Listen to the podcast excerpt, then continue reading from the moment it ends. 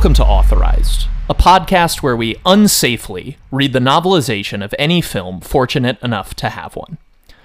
Novelizations are nasty little books that revel in the confusion and grime of their source film. Where interiority in prose often lends itself to humanizing and softening protagonists, novelizations explore the perverse glee of a man metamorphosizing, meta- metamorphing in a manner that should inspire abject terror. Where other books explain where characters come from and why they are who they are, these stories depict obsession over what one can become, positing a corrosive loss of self over the possession and control of one's own identity. Novelizations are in it for the sick thrills. We are your hosts, a loose coalition of novelization enthusiasts. My name is Andrew Overbye. I'm Matt Darnell. And I'm Hannah Blechman. Videodrome is a 1983 science fiction film directed by David Cronenberg.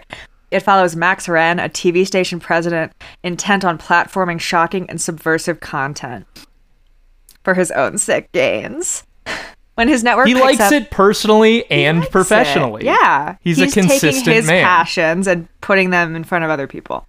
Um, when his network picks up a pirate transmission consisting of torture and snuff, Renn becomes fixated on finding, prophetizing, and perhaps even experiencing the mysterious Videodrome. Which I don't know that I agree with that, Andrew. We can we can Great, fight well, about that. You can write the next one, okay? Yeah, I would love to. I wouldn't at all. I just like to needle you.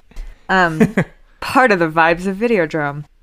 As he peels back the layers of the shadowy organization that produces this hyper realistic program, Max begins to see that the motivations behind its dissemination are specific and targeted.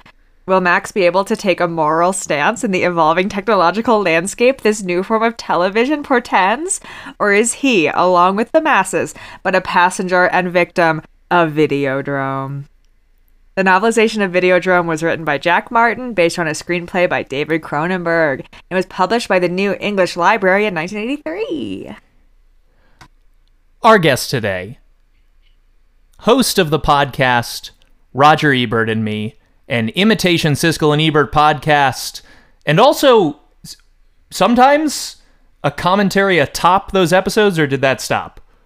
We did that for maybe a month or two before I collapsed under the weight of my ambition on that one. I just did not did not have the time to watch. I think well, that for example, this past week, um, there was No, were no, let me pull up the title of your episode.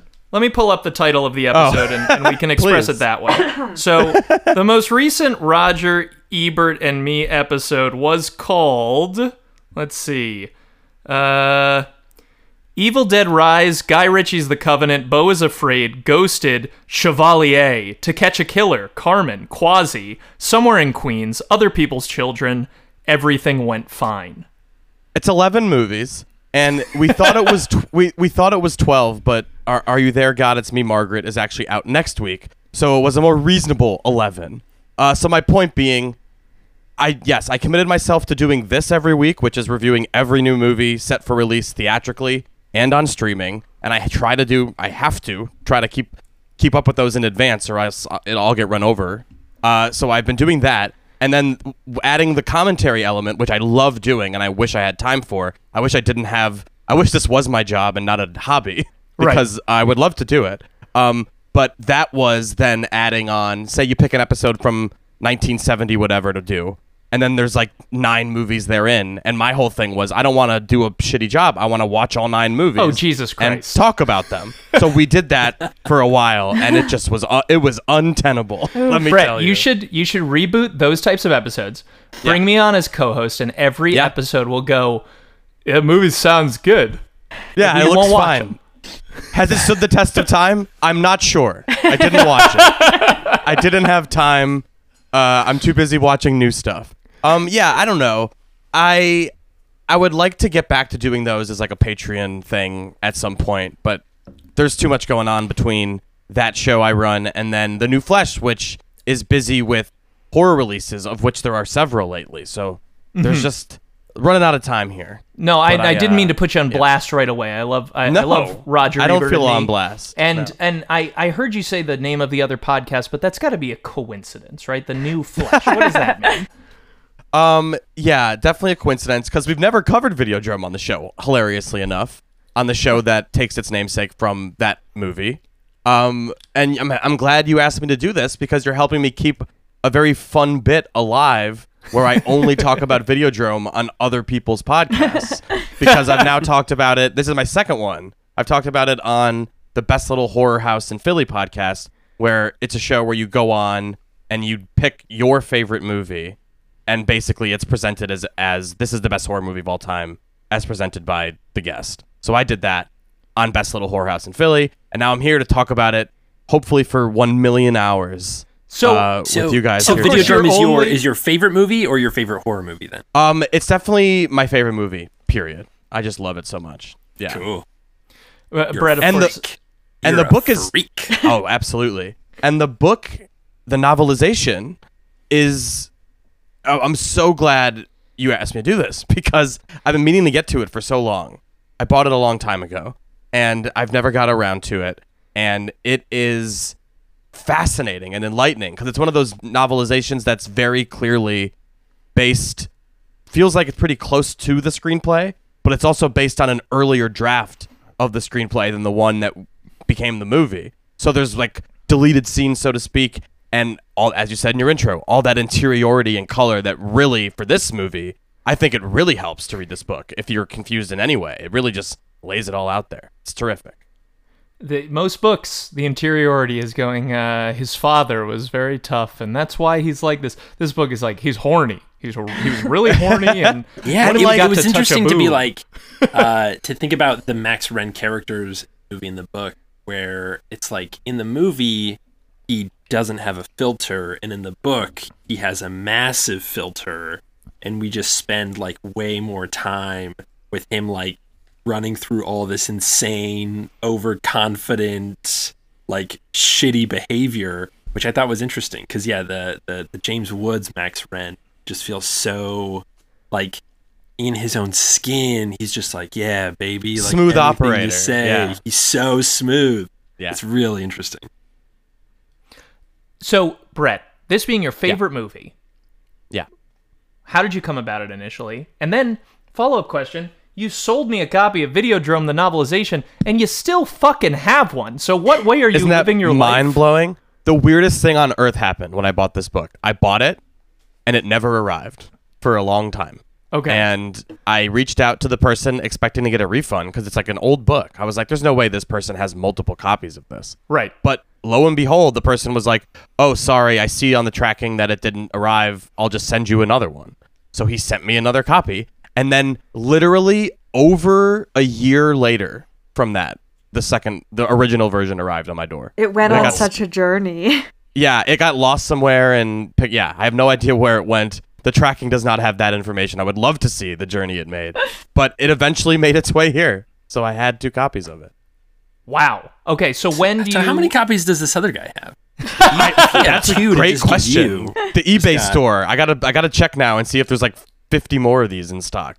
But you know, I don't know what's going on, but I appreciate that they exist. But to be clear, I don't know how you guys feel about. Un- oh, I'm sure you feel fine about it. Unauthorized YouTube people reading books like this, and I did find one of those for this. And someone did read this entire book on YouTube, and they did a good job of narrating it. And uh, it's like seven hours long or something. I wonder if it's our guy. I'll look it up. Wonder. Um. Da, da, da, da, da, uh, so Brett, when did you first see the movie? Oh, sorry. And, uh, Um, what's your what's what's your journey with this it is a, a classic uh, origin story for one of my favorite movies. I feel like this is a story for many of them. We're like saw it stoned in high school in a friend's basement uh, after school one day. Uh, just very memorable experience of I was with my friend Keon. I was with my friend Aaron.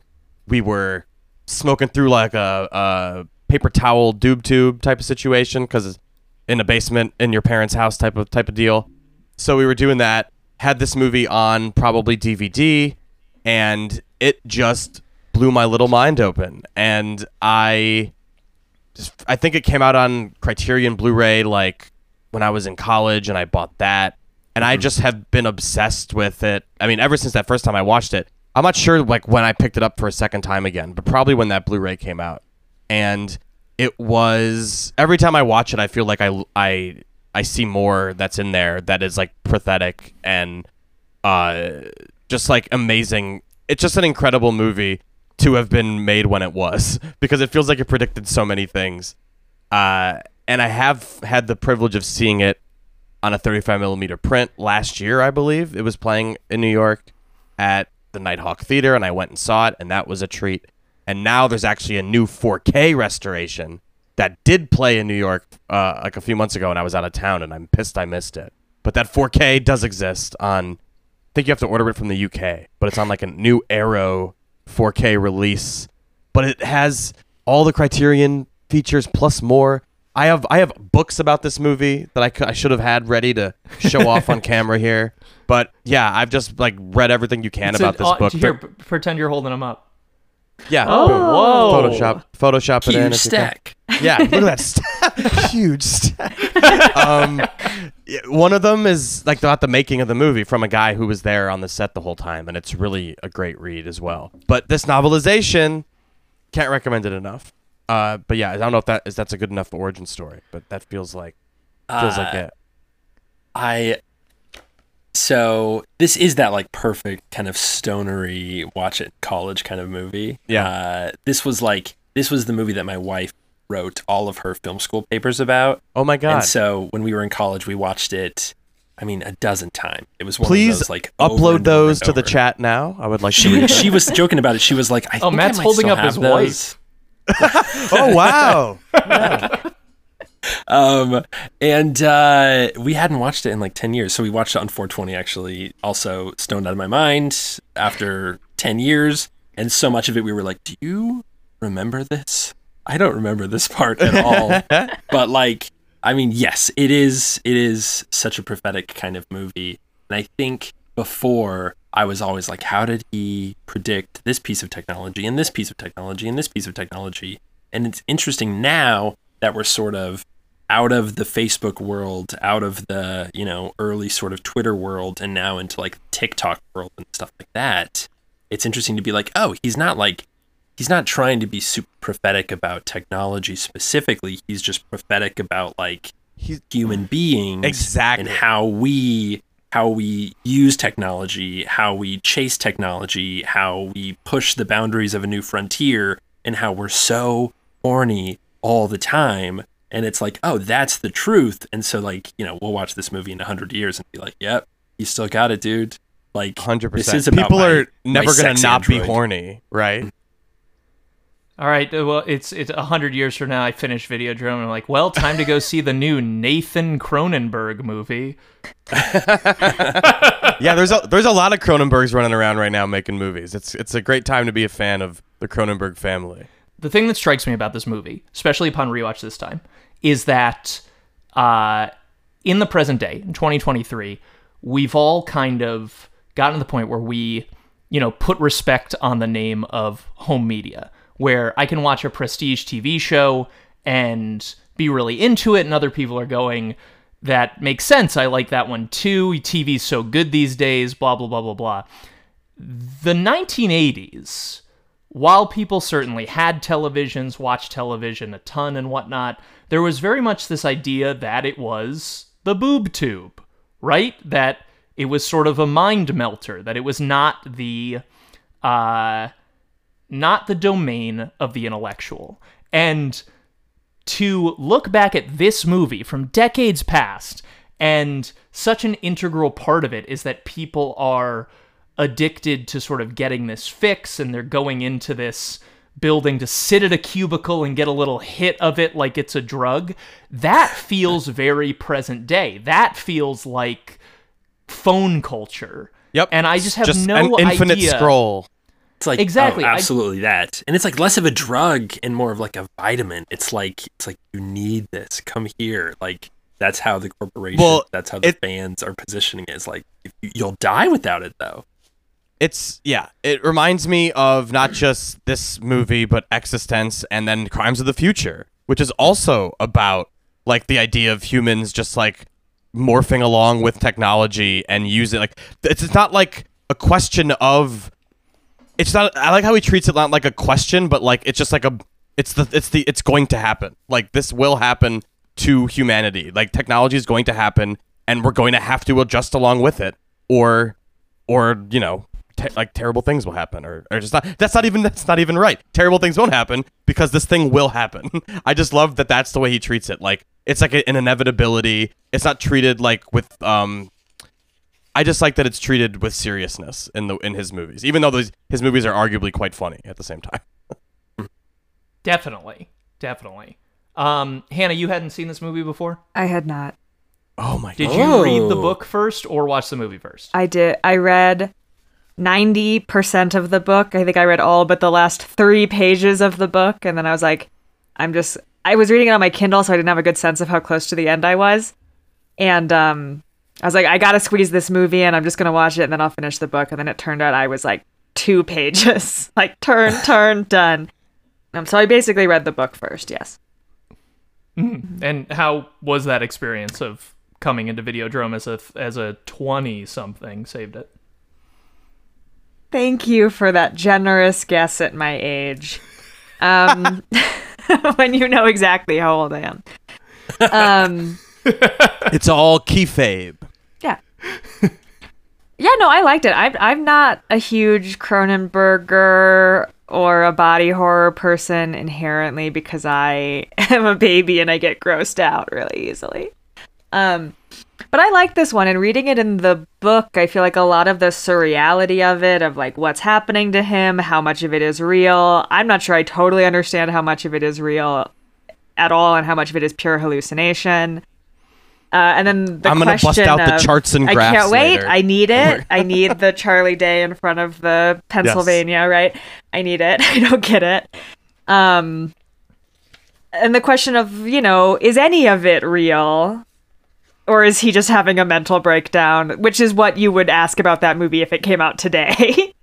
And in the 80s, you're like, yeah, well, obviously he's uh, turning into a gooey mechanical gunman. Of course, this He feels the true and untrue tum-tum. Yeah, the classic case of sexuality of, it. It is such a stomach vagina. The mix of sex and violence. How much of that do you really want? How much Mm-hmm. real do you want? You don't want it to be real. You want it to be fake. And the moment it's real, it's not sexy anymore. It's very cool and interesting to me. Um, didn't change my was- life, but I found it very intriguing.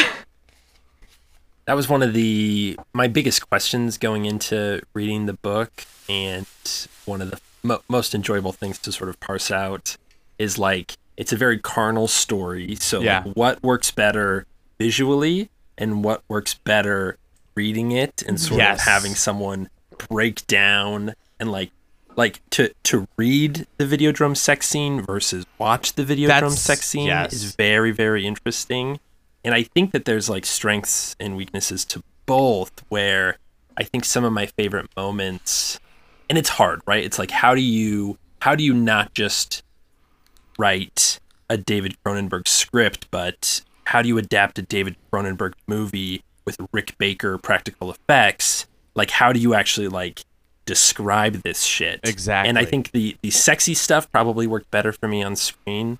And there's obviously the added bonus of having Debbie Harry's face. To, Yeah. To, Visual to- to stimuli. for you. Yeah, exactly. But like the transformation stuff in the book, like putting the gun in the chest and and the discovery of his chest of his like stomach vagina is just like it's really cool to read. And that was just like so fun to be like, okay, there is merit to both of these things. I think it's. I wrote that exact thing down. That I was like, the reason that I love the book so much is that like, wow, I feel validated for loving this movie so much because like clearly all the things you could say like like the things the things people praise the movie for exactly what you're saying. Rick Baker, special effects, mm-hmm. amazing practical stuff that is like inherently filmic and cinematic. And reading the book made me go, oh no, this story is like just as great on the page. And like all that stuff makes it a great movie. And but the, the core of it as like a story that's compelling and timeless and gets at, you know, inherent human truths and stuff. Like it's all there. And I think that uh, yeah, you're right. It doesn't need both both of them work independent of each other in a weird Does way. Just- anyone have well- a, their finger on the page for uh, the the the cavity thing, the stomach cavity. I would say Lost one on Red thirteen, Mars. one fourteen. I don't have my book up, but it is like page yeah, like page one thirteen or one fourteen. I was really Mm. struck. I mean, coming at it from um, a book first perspective and having no idea what this story was about, actually, uh, I had made a bunch of notes on like a little piece of paper that said like, "Oh, the relationship between sex and violence, how interesting, whatever." And then he has a vagina and, and immediately puts a gun into it, and I couldn't very get over phallic. how like it's like- super phallic, it's super violent. The concept of doing that, Sex and violence? Yeah. yeah, Let me, like let me fuck myself. with a gun. With it a- feels like it, a it mo- feels a like fatal Alien mortal from Spring Breakers piece. would love it. It's. I know. I was just like, damn. This this thing knows exactly what it's doing with all of its metaphors in unsubtle and very subtle ways. Really cool. I that subtle and unsubtle ways thing makes me think of the first thing I wrote down in the book is first of all the book opens with a deleted scene from the movie, which is basically him him dreaming himself into the samurai dream pilot thing that he's like talking about putting on TV or whatever.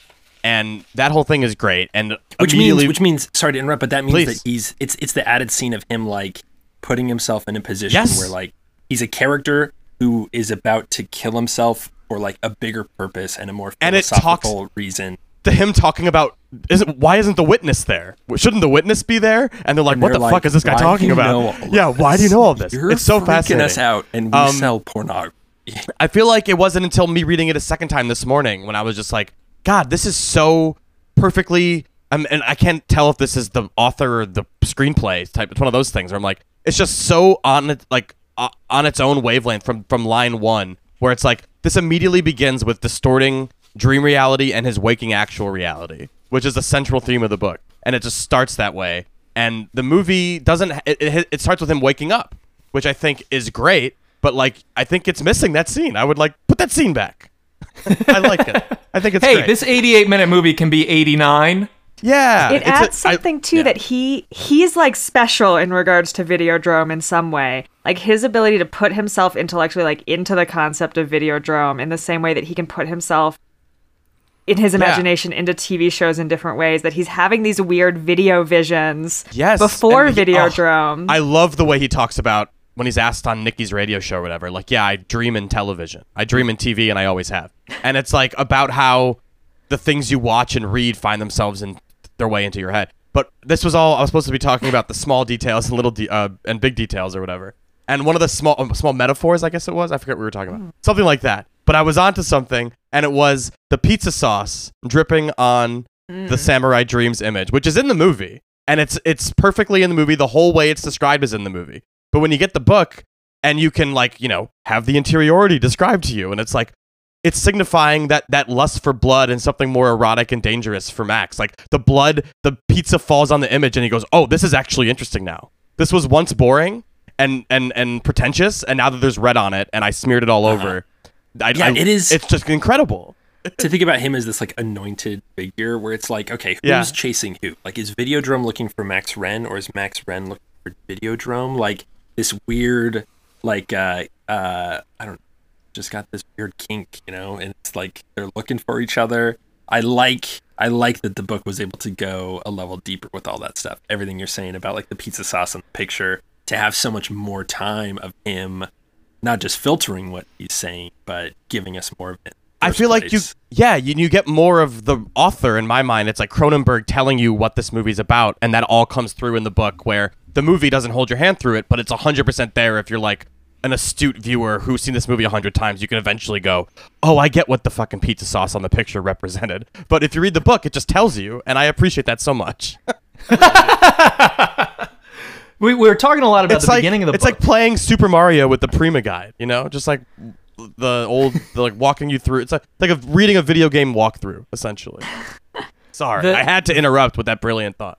No, I just as much as I love Mario, uh, movie of the year. um, the I just don't know what the Prima gun is. Uh, the Prima the book- Prima's guide. There was like a company that made book guides back when you had to pay for. oh the guy like walkthrough tutorial. Yeah, sorry. Really Gotcha. Yeah, inside no baseball worries. reference for six people who bought that book, who paid fifty dollars for a book. I used to- how to beat I- Mario. I didn't start playing video games until like '96, but I used to always be going to GameFAQs and control effing stuff. Oh yeah. Gameshark.com. Yeah. So we're talking a lot about the beginning of the book, but the real beginning, of course, is three little quotations on the first Oh. page. I The love first that. one we get, Sylvia Plath says, I do it so it feels like hell. I do it so it feels real. I guess you could say I've a call. Uh, Brett, you got the second one there? The medium is the massage. Is the massage. hmm. And then, of course, the third one. I mean, who, how, do, uh, how do I pronounce this? Probably French person. Montaigne says, To extreme sickness, extreme remedies.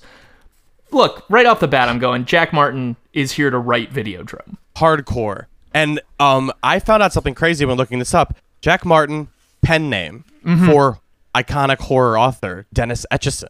Dennis Etchison wrote this book, which may I, it helps me. I just can't. I, I'm constantly wondering: is this like a really well written book, or is this a really well written screenplay? And I feel like it's really an answer where it's like it's both. It does feel like both. So I was aware that this was a pen name, but I'm not familiar with that man's work at all. So what what else has he done? Um, Dennis Etchison is famous for. I feel like there's this one book that Stephen King um said is like one of the best horror books he's ever read, and that's you know so many so many horror writers or filmmakers got their cred by Stephen King being like this shit rocks, and I love that. Um, the the Dark Country uh, is something he wrote in the 80s. I personally haven't read um any of these, but he has written novel as far as novelizations. You guys may have known him as the guy who wrote Halloween two and three, uh, Oh. the books. Also as Jack Martin, and I think he wrote The Fog as Jack Martin. But as himself, yeah, it looks like his biggest thing is uh, the Dark Country. But he's got a bunch of horror books. Hmm. One hell of a fiction writer, the most the most original living horror writer in America, ac- according to qu- quotes. Oh, that wasn't quotes. Steven. That was just someone said Ste- that. Steven was the first one, and then I added a second one, so I couldn't say it's from Steven. So I really blew it. Um, so as you say, we start the book with this Samurai Dreams thing, which I agree makes it adds to the entire feeling of the book not adhering to reality, right? He's essentially Yes. getting prophecy of of uh, things that he's going to be discussing in like a chapter. Um, which sorry, I'm a little what am I looking for here? He wakes up and he has this very like tortured wake up routine that I found kind of funny. Uh, it says, this is page 10. It says, he stretched and disembedded his legs from the sofa, inch by tortured inch. He waited to feel the touch of his feet on the on the carpet. It seemed to take a very long time, as if he were moving in slow motion instead of real time. He dragged himself through his apartment, punching buttons as he went, as though dressing uh, a set with lights. The dark green walls of the cramped kitchen damped much of the indirect lighting. Only the occasional piece of red enamel cookware reflected painfully back into his eyes, like the jar of ragu sauce on the shelf, like the glistening smears scarring the warped pizza box on the table. Now, this guy life isn't enough for him is something I'm getting from the jump, right? He Yep. a- and and I, it's also weirdly relatable, right? I mean, like we all have very busy lives, and it's so it can feel so tiring that I definitely have days where I'm like the the prospect of living and getting things done is very much an assault on the senses, right? And to have us start with Max Renn feeling overwhelmed by the most mundane part of his day uh, sets the book up terrifically to then show why he's basically willing to give up everything to access this escape. Yeah, I, I like that he's more miserable in the book. That the interiority, it makes it look like like he thinks that he's cool. He thinks that he's ahead of everything in his life and can handle it all. But yeah, this opening scene, it's like this guy kind of shitty. Like, and even the way where he's like picking up the the cold pizza and feeling like a hungover piece of shit. Like James it literally Woods, I think in the calls movie, him depressed. Yeah, it's like, Like- depressed, comma. Oh yeah. the the ways that they like describe his like nonchalance and all that kind of stuff is really funny. But like I think yeah, in the book, it's like it doesn't read as cool. James Wood is so much better at selling it. I think This is so I- I- I love. fascinating to me, who read the book and was like, this guy is cool, this guy is successful, this guy is hot. He's like not happy necessarily, like big American Mm-hmm. psycho vibes, right? And then watching the movie, I was like, cool, James Wood is a weird little freakazoid sleazebag who peddles pornography. And he knows that about himself, and he's like not cool. And the fact that he gets Nikki Brand is like a huge win. And then he's like almost a little scared of her. And then Oh, actively he's scared scared of her when she's um, into stuff that's above his pay grade sexually. The poor pornography salesman can't handle Nikki Brand. he can't. She's into kinkier stuff than he's comfortable with. You want to try some stuff? It's a good line. It's a good line. He's like, Uh, uh, then- I was not actually thinking of that. He's like, I was thinking of like dirty talk maybe, and she's like, all right, Please cut you can- me. And yeah, then Uh, please. Wow. rub the while blood we're all still over sort we of Uh, fuck. Yeah, it's gross.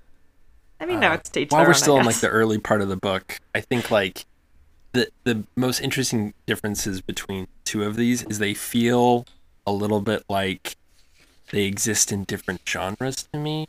And and Hannah, what you just mentioned makes me curious if you agree or disagree with this, but I think that the book plays more like like a Mike Hammer sort of PI kind of thing, where like he is really schlubby and he is like he's throwing fists more and he's more determined and we're in his head more and he understands how uh, how weird the world is and stuff.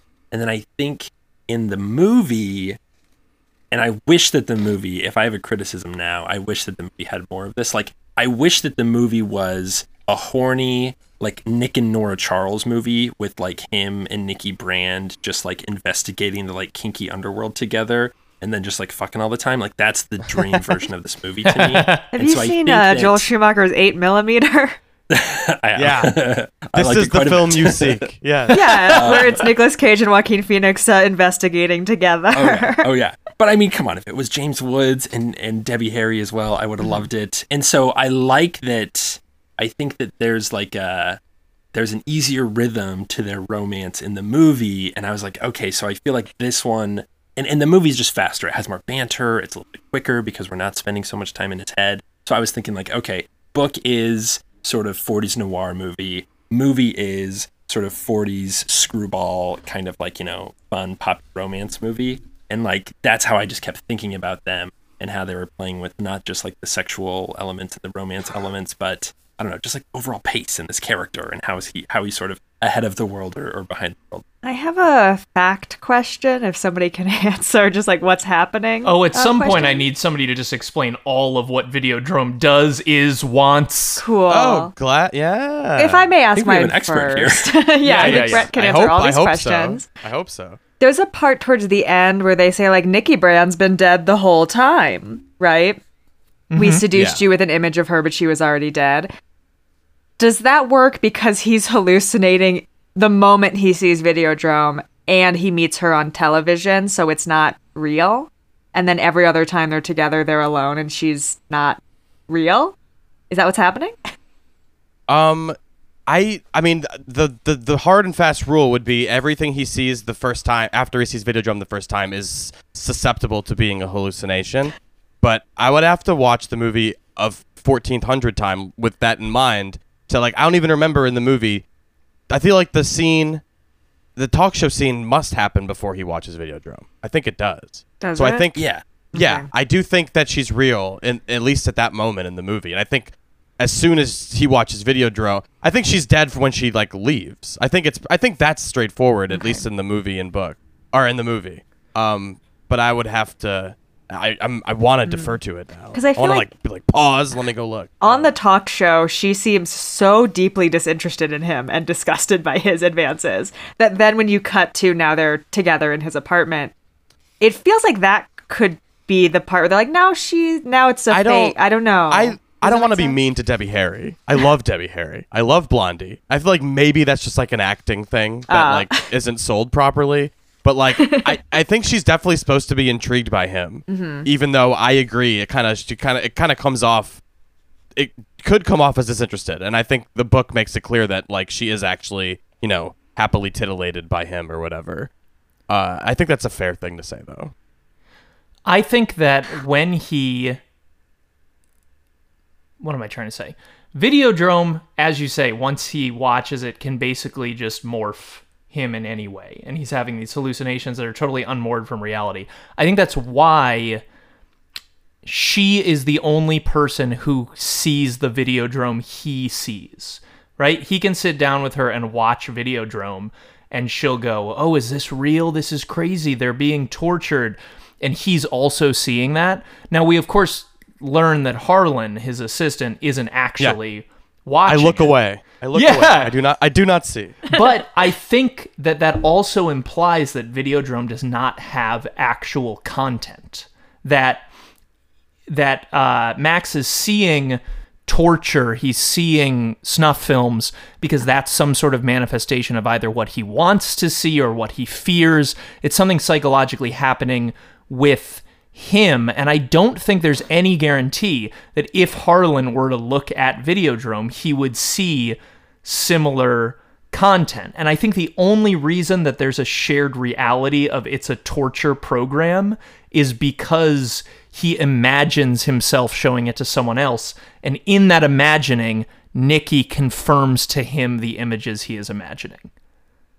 That is interesting. Isn't there a part where maybe Dr. Oblivion says, like, or what's his name, the optometrist? Very convex. Yes, Barry Convex. says something to the effect of like it has to be kind of shocking, I or it that can't get into your brain properly. It's something about the exposure of violence, the expo- the effect of exposure to violence on the nervous system. It opens up receptors in your brain that allow the videodrome signal to sink in. Um, I don't this know. Is, this does feel like like the government's fucking wet dream, though. Yes. Like mind control technology where they just like wire you in and show you some like and like BDSM the whole porn. the whole idea is yes, and the well, it's buddy, it's Fox News. You just define what Fox News is. Oh I my god, the amount of times in this that I was like, "Oh my god, this is just about QAnon." This There's is just a about, like, literal- media hallucinations creating their own reality. Oh my Yep. god, he's talking about QAnon. There's a line from that's in the book and the movie verbatim that I actually tweeted when this happened. I think it was May of last year. There was like a shooting or something. Um, of, of course, there was a mass shooting, and on Fox News or on Fox Nation or whatever, Glenn Greenwald told Tucker Carlson that tweeting death threats and watching porn is quote unquote an outlet for people who harbor a desire for murder or rape. And then he and Tucker Carlson argue that removing those safety valves of expression leads to things like the Capitol riots and all this total fucking insane right wing horseshit.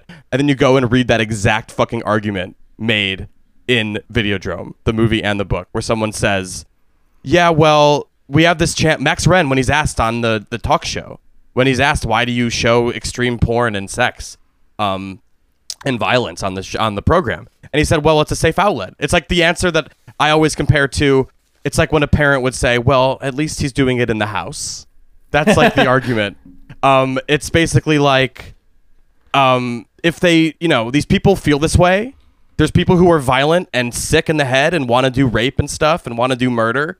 And if we have Channel 83 for them, Civic TV, then that's a safe outlet and they won't go do that. But the irony is, the ultimate irony of this book is it says, no, that's not, that it's actually the opposite.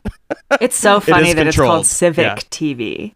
yes, it's perfect. Like it It's is so not funny. making civilization better or more civil or anything. It's like Fox News calling that. Itself. It's like Fox News calling itself Fox News, which isn't. It is not news. It is opinion, and they have gone we to all court we all to have prove such that it is respect opinion. for the great Yeah, Fox. Oh, I oh, we're going a different way. exactly. Um, it's just Yeah. funny to see that ethos represented in this movie. Um, that he feels he's doing like a civic duty to allow people to in their imaginations engage with like violent pornography. it's like the same idea of Westworld, isn't it? Like, isn't Westworld the whole idea? Like, you mm. want to go to a place. Wouldn't it be fun to murder a robot? Wouldn't it no be fun to murder? Exactly. And I think it's also the basis of a shitty Bruce Willis movie called Surrogates. but we're not here to talk about surrogates. Is there a book for surrogates? Yeah, I mean- I don't think so. for surrogates. the lesson of Westworld, like the original movie for Michael Crichton, is very much like, wouldn't it be fun to kill a robot? Yes. The robots think that too. wouldn't it be fun to kill a person? Right. And then we're in terrible danger. And I really love that movie, and I can't me stand the too. show. Yeah. No, the movie absolutely rips. Yeah. And it's like robots are evil. There's just inherent evil happening here. Um, technology is corruptible in the most basic ways. Anyway, not to talk about Westworld. So we'll return to the concept of what is Videodrome, what are people actually seeing, because I want to go deeper on that. But while we're still early in the book, uh, Max goes to work. We get the scene in the movie where he goes to work and they watch Samurai Dreams, and he's not into it. And James Wood, per- James Wood's performance to me is very shrugging, right? Like he's playing cool, calm, collected, but he doesn't seem to be staking his entire life on this Samurai Dreams issue. In the book, he is It's- really he's yeah, he's barely awake. yeah, in the book, he is really going, uh, Samurai Dreams is bad and it represents everything that's wrong with this industry, but I have to be Yep. so tactical about how I handle this. Yes. And that's how he handles everything in the book, where like even the stuff like introducing the idea that there needs to be more hardcore and extreme content. He won't say that himself because he doesn't want the board to eventually cut off his head if that fails. So he lets the other people talk about Right. it and then goads them towards it. So- and the, the book again, describes all that. He thinks he's so in control too, where Yes. he's like, "Let me just make my argument. You'll pick up the ball and run with Yeah, it." it's and in- then he's trying to you'll ins- he's trying to you want incept them. hardcore pornography. It's just Yeah. it's so funny. That's exactly writing, it. He's trying to incept them for hardcore porn. On page 18, it says, uh, uh, I don't like it, said Raphael. The creative director locked his hands behind his head and kicked back expansively. Max could almost see the wheels spinning behind his bulging forehead, balancing time slots and projecting overnight shares. At least he's not brown nosing, thought Max. Or maybe he is. Maybe it's just that he can read my face, what's underneath this bland expression, more accurately than Moses. It's not tacky enough. And then, of course, Max is like, What do you mean it's not tacky enough? And the book differs a little bit here, because the guy in the book goes, Not tacky enough to turn me on, which is an interesting, very self aware admission by this dude. Uh, and then Max thinks, And what would turn you on? Gordie Howe in a rubber dress? No, nothing that radical. But it's okay. We're getting somewhere. When even Raphael, with his short sleeve shirts and corn fed baby face, starts admitting he's bored, maybe there's hope for the rest of us. Kitsch is like popcorn, empty calories. It's not going to satisfy an adult appetite indefinitely. And we're supposed to be beaming our signal out to an audience of, of adults. And my executives are supposed to be representatives of that audience. They probably are. They're more typical than I'd realized. So don't push them too hard. They'll open up. The barometers of public opinion may move exceedingly slowly, but they do move. Eventually. Give them a chance to think of the alternatives themselves. That way, it will stick.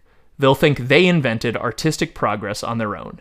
If I try to ram my own ideas about programming onto the airways without their general support, they'll see me as a threat to what little job security they've got now, and I'll have a mutiny on my hands. And James Woods in the movie is just like, I don't like it.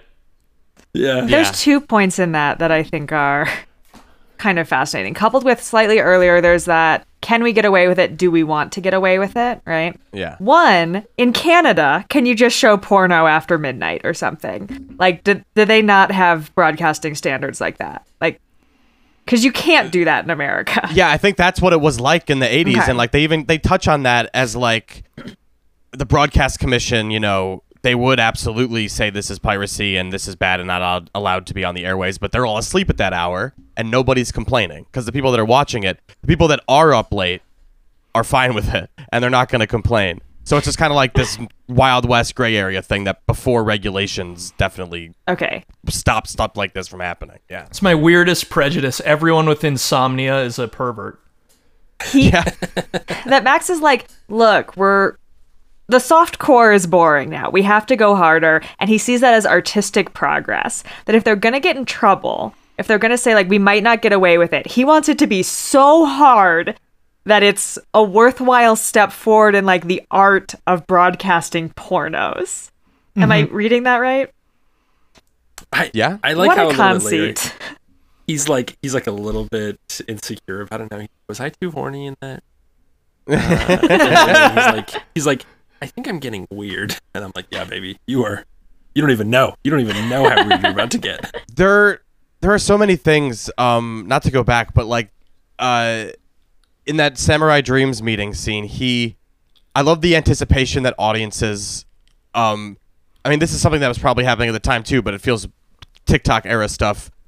The the line that anticipates audiences that don't pay attention to stuff. He's like, my audience isn't going to see all 13 episodes of this. You have to show me the last one because people are going to skip right to it. And like, I love that idea of like predicting like binge mentality kind of and secondary experience viewing, second screen viewing, and shit like that. I just feel like it was also ahead on stuff like that. I thought what was happening there was that someone with artistic vision had created a series that had character and and plot arcs that built naturally Yes. and culminated Yes. in some sort of sexual way and that they were cutting it off at the knees and going we're, we wouldn't even be providing episodes 1 through 12. Right. We would just put Yes. the It- fuck scene up and say Yep. sayonara. He's like, there's Yeah. two episodes of story that set this up, and he's like, no, no, no, no, I don't care. We're getting This right is to the, the, point. clip Yeah, culture where you just see Yes. bits and pieces. exactly. Why would you watch later, a movie with like- tits in it when you could go to Mr. Skin and watch uh-huh. the tit scenes from the movie? And Yeah. you you can see his executive brain working when he's watching Video Videodrome for the first time and he's asking Harlan like when does the plot start and Harlan's Yeah. like who, Who and, are and- and it's funny to think Yeah. about this later where he's just there with the fishing rod just reeling Yeah. like baby Who are these characters? there is no plot. Yeah. It's just Yeah. people getting tortured and murdered, baby. And he's like, do that? I love this. I cannot Yeah. wait to put this on my movie channel. Yeah, it's it's a perfect like satire of where we are basically now. It's just uh, clips, baby. It's just clips. It's just an endless scroll of video content that you don't need context for. I also love the the part where Masha, I guess, is like, "It's real, honey," and he's like, Yeah. "No, it's not. It's so much safer and cheaper to fake it. It's easier for everybody if you fake it. Why wouldn't you fake it?" Um, in the so like naive. posting for So clout naive. is like, of course you're gonna do fake things, and then once in a while someone's like, something insane happened to me, and everyone's like, that seems fake, right? That didn't happen to you. People say fake things all the time. Are you, wait, what? We're there. But that also, whether Videodrome is real or not, speaks to the central like hunger that's happening inside of Max and others in this movie. Like he makes that point about it would be cheaper, it would be safer to have a fake video Videodrome where you gave the viewers all the thrills of torture, but of course you're not torturing people. That's crazy. And the defiance of logic there, I think, is really interesting. Whoever is doing this, if it's real, is really in it for the actual torture and the actual killing. It has a um, philosophy. this- and that philosophy is real things are more important. This movie predicted Ogrish.com and LiveLeak and us looking at those are websites where you could see people be beheaded in the early 2000s if you were a sick fucko. Like, you know, we all stumbled upon shit we shouldn't have seen on the internet, and some oh, people actively sought it out, and there were those websites. And this movie, I mean, I feel like Faces of Death came out like four from maybe like six or seven years before Videodrome, but it does feel like this was already out there. Like the idea that people wanted to see uh, extreme images and the idea that they were real is actually enticing and a selling point. That was what Faces of Death was, even though it's clearly most of it is fake or all of it's fake and staged or clips from you know wherever they're from. They're real, but they're you know not like murders. They're just like it's like surgery footage or whatever. But like it definitely was a prediction of um the idea uh, on social media now. Like I used these things used to be behind walls on ogrish.com where you had to click and say beheading of a person in war. Do you want to see this? Now you open Instagram, you could just see that, and like that is a engagement hack people are using now is to show extreme violence from the Ukraine because like people wanna people will inherently if there's like footage that says watch this guy in Ukraine get his head chopped off people are inherent like it's just human nature people want to see that even though you watch it and you realize no you fucking don't that will haunt you for the rest of your life i beg you Oh, don't yeah. fucking do it i've Morbid done curiosity is a You- yeah. dangerous aspect to the human nature. this is a movie about like- morbid curiosity yeah I think it's it's it's like yeah, it's about the like moral call of the void stuff, right? And I think that's there from the very first opening when he's dreaming that he's in the Samurai Dreams tape, where he's like, cannot wait to gut myself. He's like, I'm gonna Yeah. stab myself and cut, and my entrails are gonna come out, and so much of this movie is like as soon as that earworm gets in his head, he's like, I gotta fucking chase this. Like I gotta go. I gotta see what it is. And and I really like this is kind of the the conversation you guys are having about like like what do you what do you seek out, but also what do you create? And this is in the book, like the very end of chapter five, when Masha asks him like, what would you create? And he can't help but wonder like and and I think that's sort of what this what this movie and what this book is for him is him creating like action for himself like pulling out the flesh gun and making a stand and figuring out his own philosophy for the first time instead of just being this like peddler of like snuff films and stuff and like yeah that idea of of I just love how she puts that idea in his head and the and the chapter ends with him being like I can't can't stop thinking about what I create what would I create it just like it's a cool trampling character, I think. Let's talk about the reality of Videodrome because it keeps getting in the way of other points I want to make. Like I want to talk about Nikki, but then I, I think I don't we know might if be Nikki's a real overthinking person. it. What do you? What are your? Say it again. I was I was saying like I for example I want to jump into Nikki as a character, but then I Yeah. can't even decide if she exists. So I think she does. I think you can think she exists until she doesn't, and then she's like a projection or whatever. She But I think exists, as much as Brian Oblivion exists. Well, yeah, because the the the tel- television screen is the retina Which of is the which is eye. like which is you know Hannah. I've met you in in flesh, but like Andrew, never seen you in person. Yeah, Brett, dude, This is the first time I've ever Yeah, seen your face. Like, are exactly. you a real human? I have no Andrew. fucking Li- Andrew lives in my computer in my phone. I mean, what's Yeah. the difference, bro? if I'm I not know. real, I have a lot of sway in Hannah's life. Uh, for, for. Yeah, you're ruining my real Well- life existence. AI is very powerful these days. I. But the concept that Brian Oblivion has taped enough content that his daughter is able to produce an answer to any question, which is so the like, great. could you take the video file of James Dean and make a bunch of new James Dean movies? But that's also that's how I that's how I eh, my my understanding of like Jordan Peterson, for example, is that same sort of like platitude forward, Mm-hmm. just like bullshit that you only see in like you know, it's definitely clips making fun of that idea. I think you're right. Yeah, But also, Yeah, is like it the- inherently unreal if it's applicable? I mean, it's like Like just because stuff, right? it's Just, nothing speak doesn't mean it's not something. Is sort of what's People happening will in all of interpret it. People love to interpret stuff. I yeah. I love the cut to him in the movie that uh, like the reaction shots that he has for himself, where he's like listening. You're like you can tell he's like, hmm, And yeah, he goes, yeah, he pull pivots like his turn. Yep, exactly. It's so great. I guess my central question about the nature of Videodrome is Yeah. what are the goals or politics of the people who made it?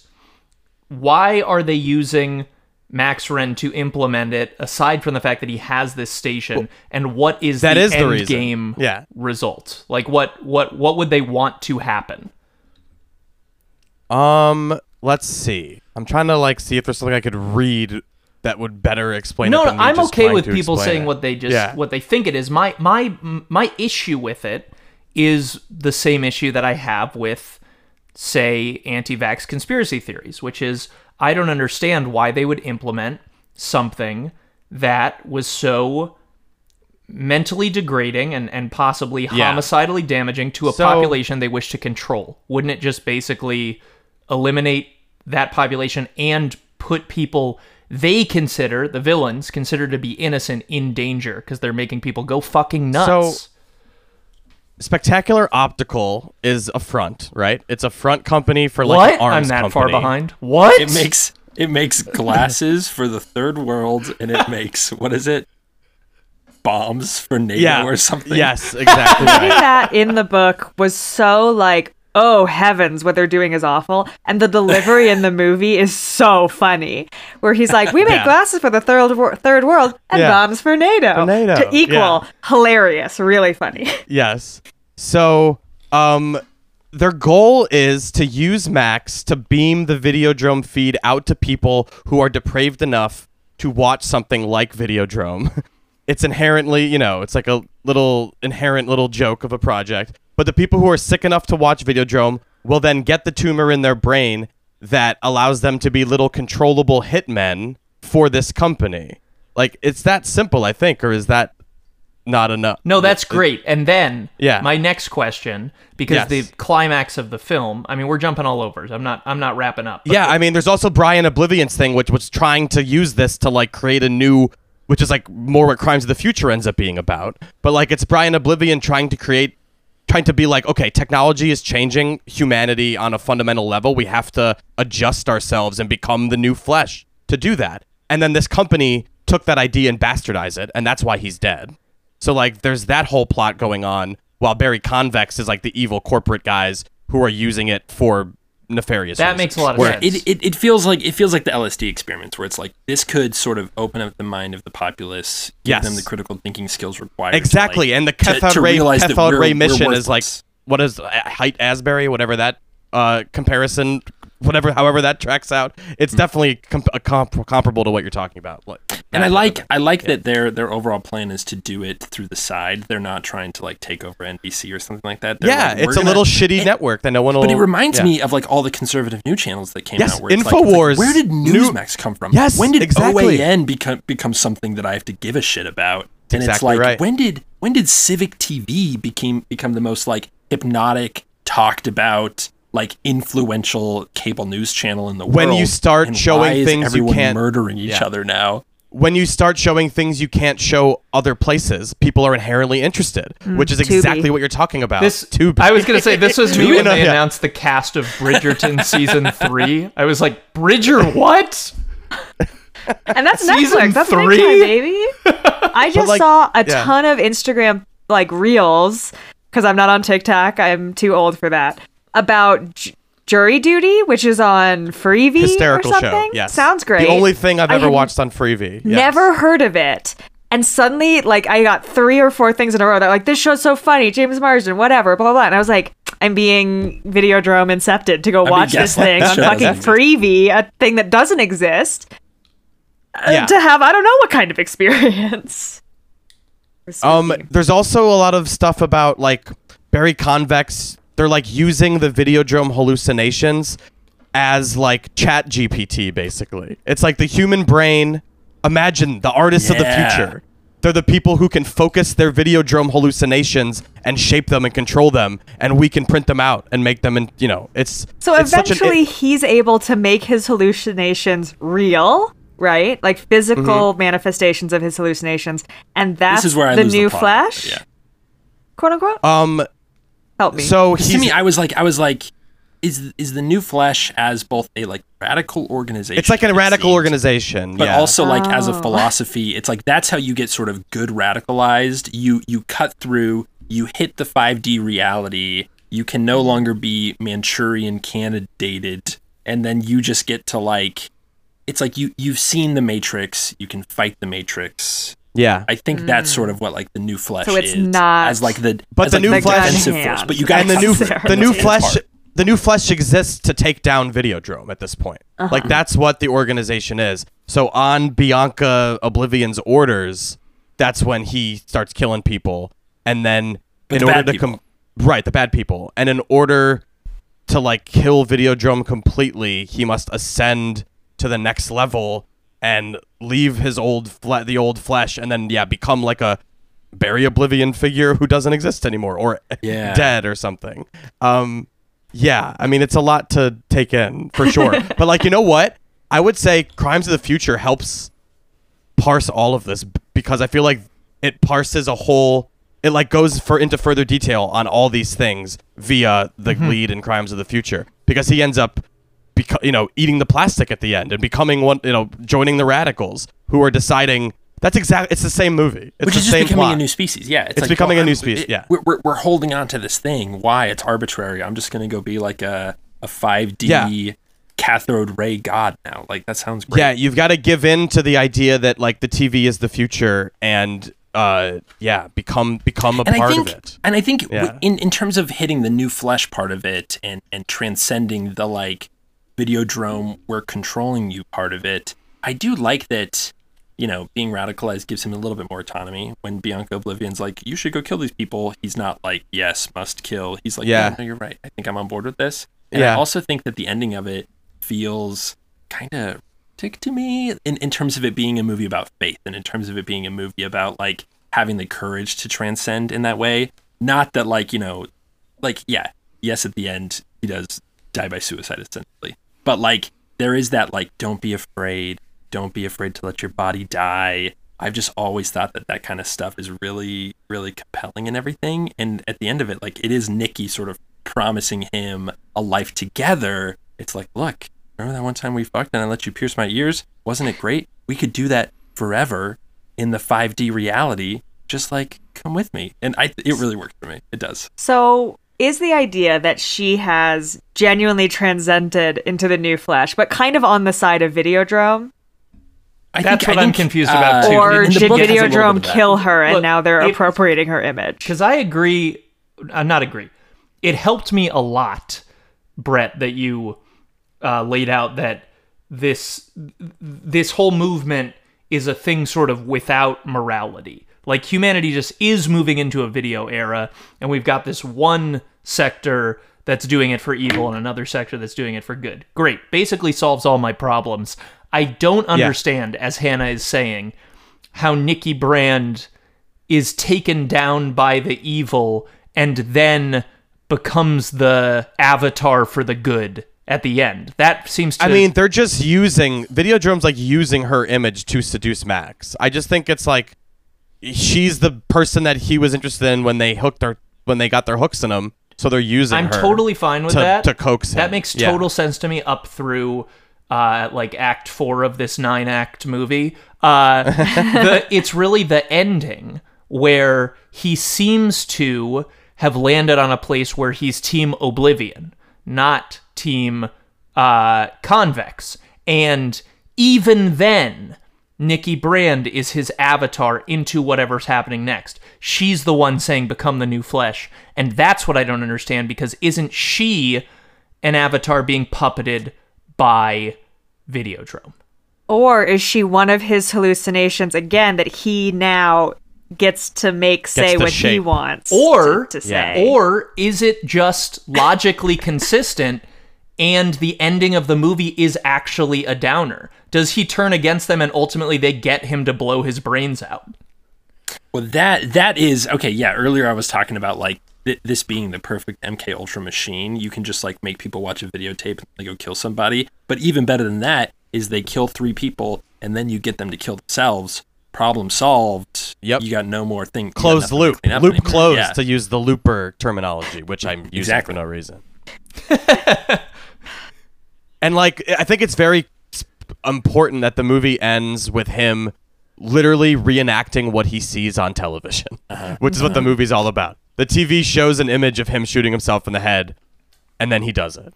And, And I think Yeah. I think my take on Nikki Brand, I think there is an element of her being sort of a kindred spirit with with Max in terms of her Yeah. being perfectly conditioned for well, he needs a second. You know how this the be- she needs a wit- witness, dude. He needs Yeah. a fucking witness. He's got to have a teammate. Uh, but it's that thing where like, and this is more in the book, but they're talking about her needing like a higher dose, right? So she goes, she auditions for Videodrome. I think they, I think they do kill her. I think they do kill her, but I could see them being like, you're on, you're you're in the clay room. She's Yeah. watching the TV, and then it's like she could have also just like you know killed herself to transcend intentionally. So they're still able to use her likeness for their sort of like you know uh, mask machine bullshit.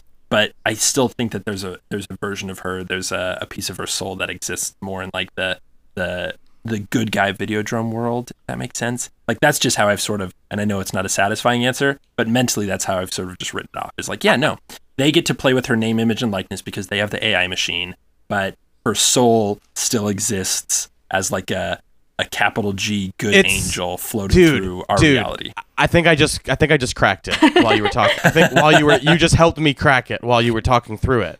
The- I have no idea what you just said, but I've had an epiphany. no, I No, got. I'm. I'm kidding Um, you, Brett. I'd I'd only there's a uh, Barry Convex says or uh, they're talking Max Renn's talking to Barry Convex about the artist of the future thing using Videodrome hallucinations or whatever, and he says, "Well, video like someone just told me not to listen to you. Should I listen to them?" And he says, "I'd only listen if it's an established brand name."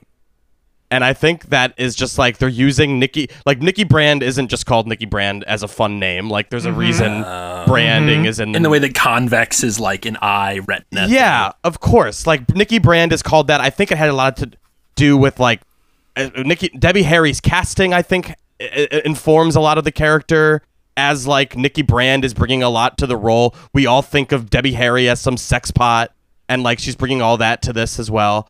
Um, I just think, God, I'd, I'd only listen to him if he's an established brand name. They're using, they're basically using that established brand that Max trusts to infiltrate him. I would say, but like I think we're overthinking the Nikki Brand stuff in terms of like the literal meaning of if she is or who she is or where she is at certain times.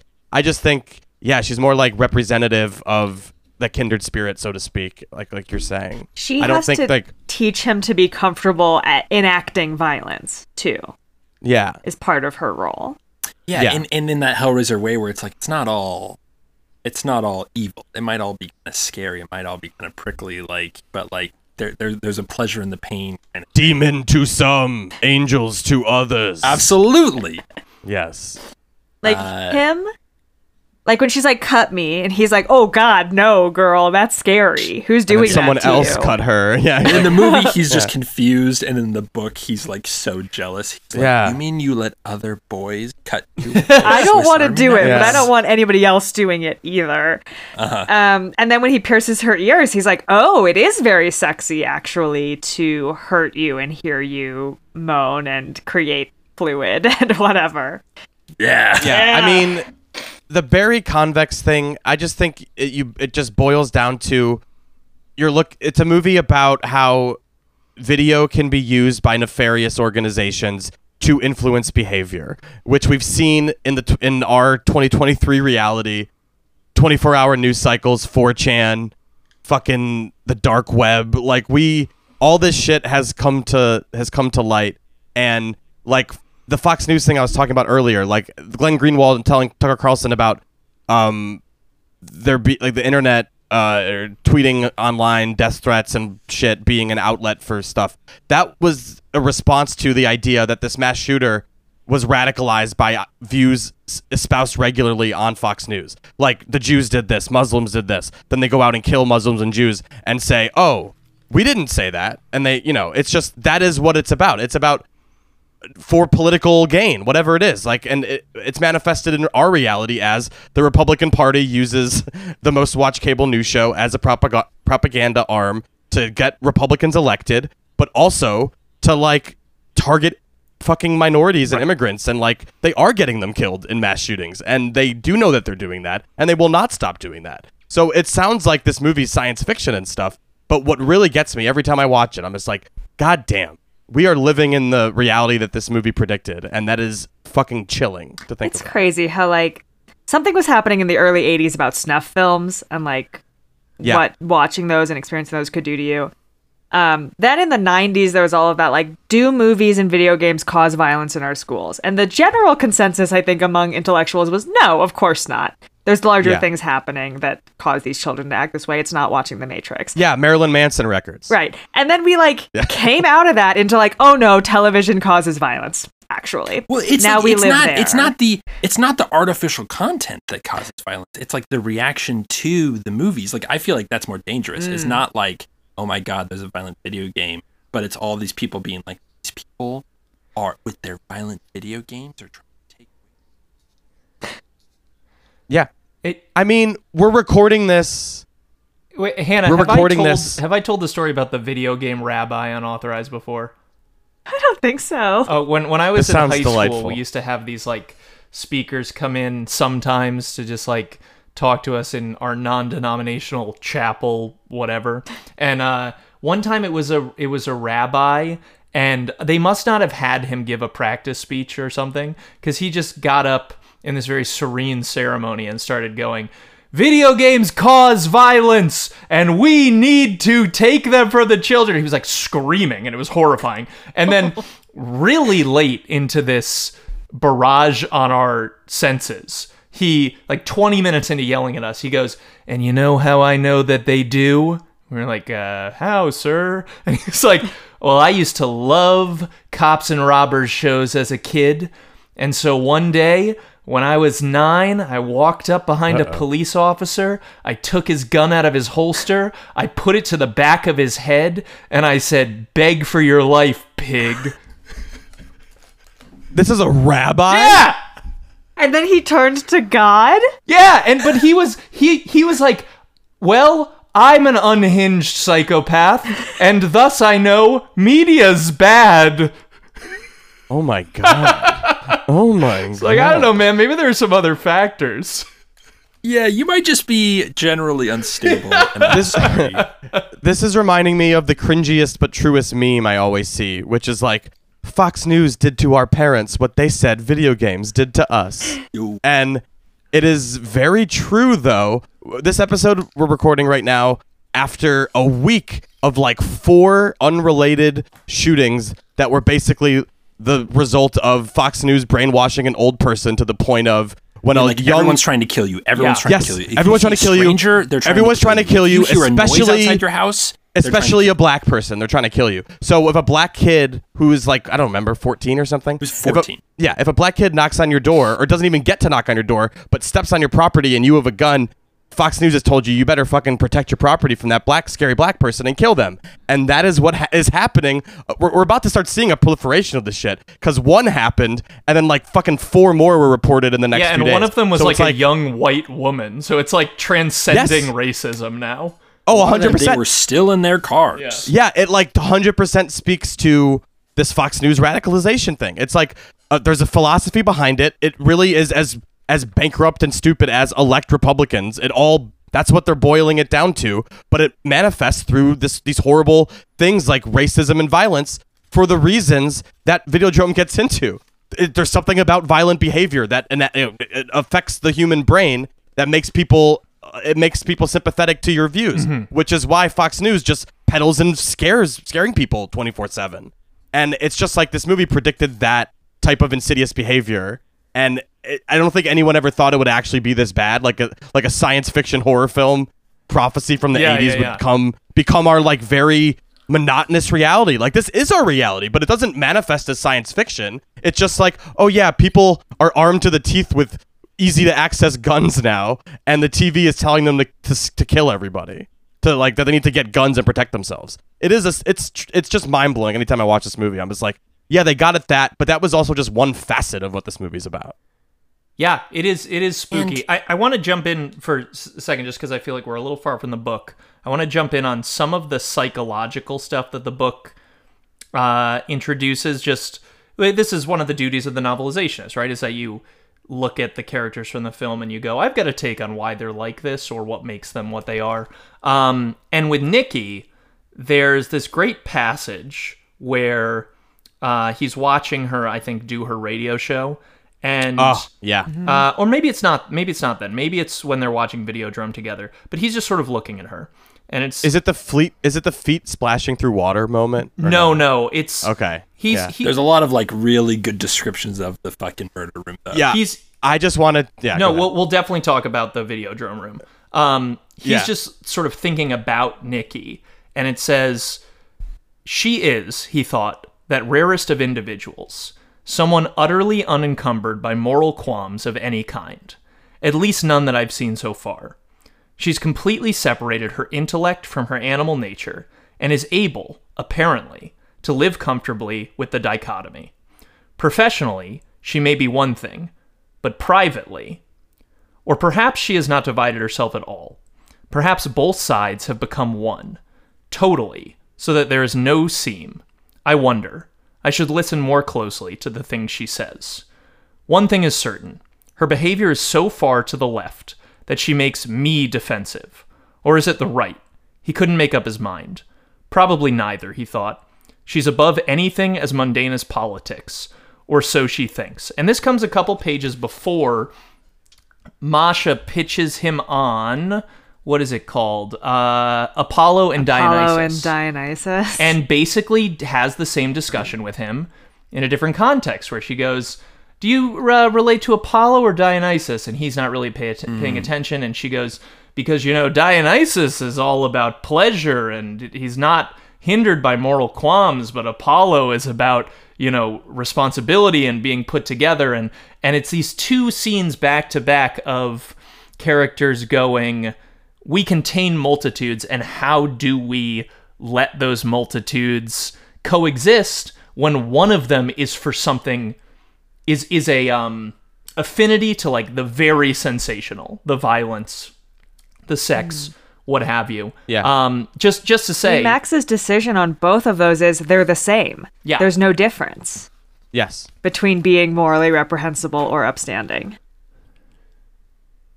Right, but uh, I guess no, I agree with you. I I guess I'm wondering is that is that mentality representative of the videodrome outlook on things? All people are uh, pigs. All people are prone to violence.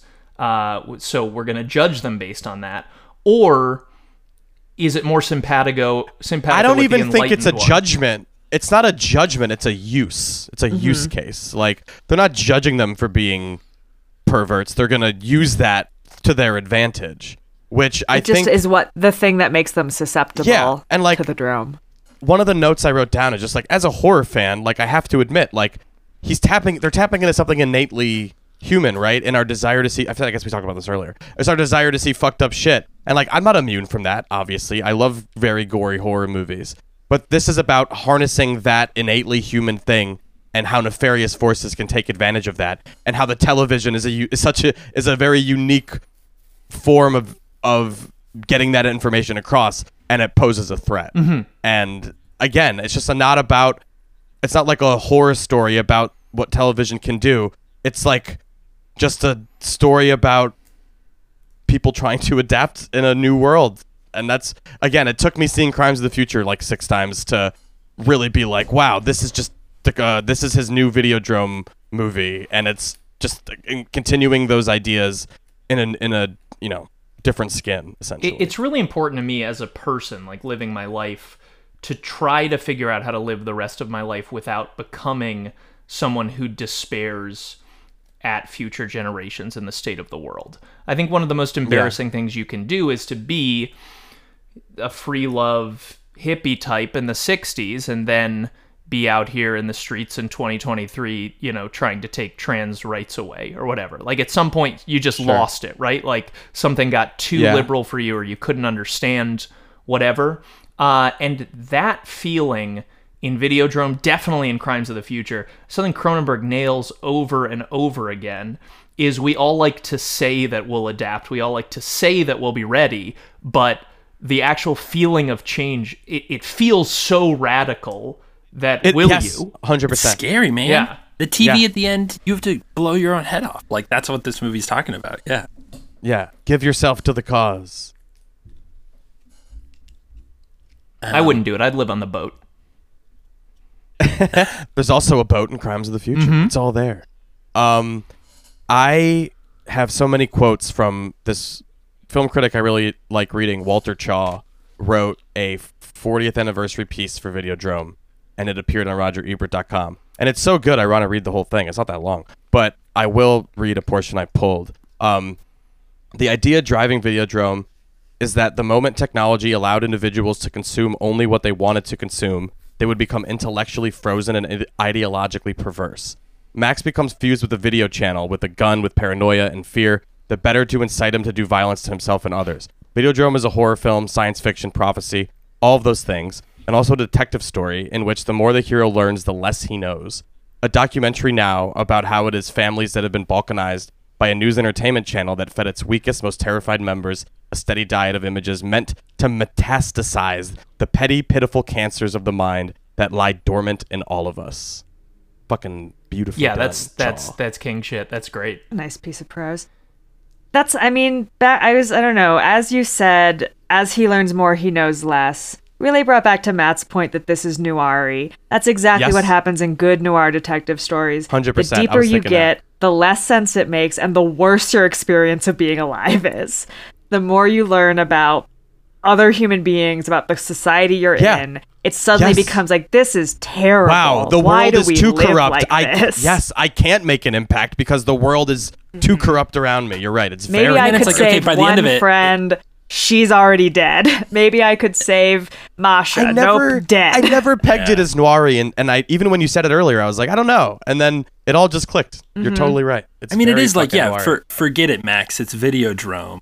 You can either like put up with it or like blow your brains out and maybe Mm-hmm. fight it from the other realm. Like it is. Like I just keep coming back to that. Like the ending, the choice, the transcendence, the danger, how scary that is to actually like put up a fight. You know, it's cool. All right, what, It's crazy that shooting yourself in the head is positive, posited as an act towards resistance Yeah, and, not I guess total the- despair.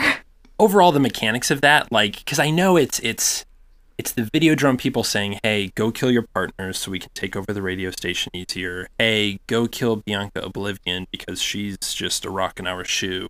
And then he goes to bianca and i don't know how she's able to sort of like tuck and roll into then enlisting him on team good do you guys know how that no, worked totally mechanically? unclear to Like- me in both book and film. and if that's like, like how this is the metaphor, like how does she take off his helmet? How does she insert the right tape to his belly? Like I was always confused about that. Like, is all Uh, it takes is that she's able to remove the Videodrome tape that's pulsing inside of him and replace it with something She- blank? Well, she shows him doesn't she shows him Nikki being murdered on the video Videodrome set, and that allows him to be reprogrammed. So it, it is she is the key to all of it, and it's like them again using this. It's using the one thing he you know is interested in for. It's just it's just them dangling a thing in front of him, so you know so to speak. Mm. And I think she does the same thing to him. She Yeah. shows him the murder, And, And if then she's he's the thing- reprogrammed. she's the thing that Yeah. hypnotized him originally to the bad side, then she can be the thing that hypnotizes him to the good side. Yes, but right? Mm. I do like how I do like how much more the book spends with Nikki. Like not not even like corporally, but she just pops up on Yeah. the video screens more. And I like how the the cover of the novelization is just Deb Harry, and it's like the movie has Debbie Harry in it. It's just fun to think of her as the ultimate superstar. She's the in this whole draw, right? She's the the bait. A couple more noir points now that I've sat with it for a second. Yeah. Nikki Brand is such a femme fatale. She's a danger. She 100%. drag, drags him into the dangerous situation. And then he also has like the nice girl, Bridie, his girl Friday, oh, His explicitly. girl Friday, literally. his Yes. secretary, who genuinely loves him, cares about him, and wants to help him.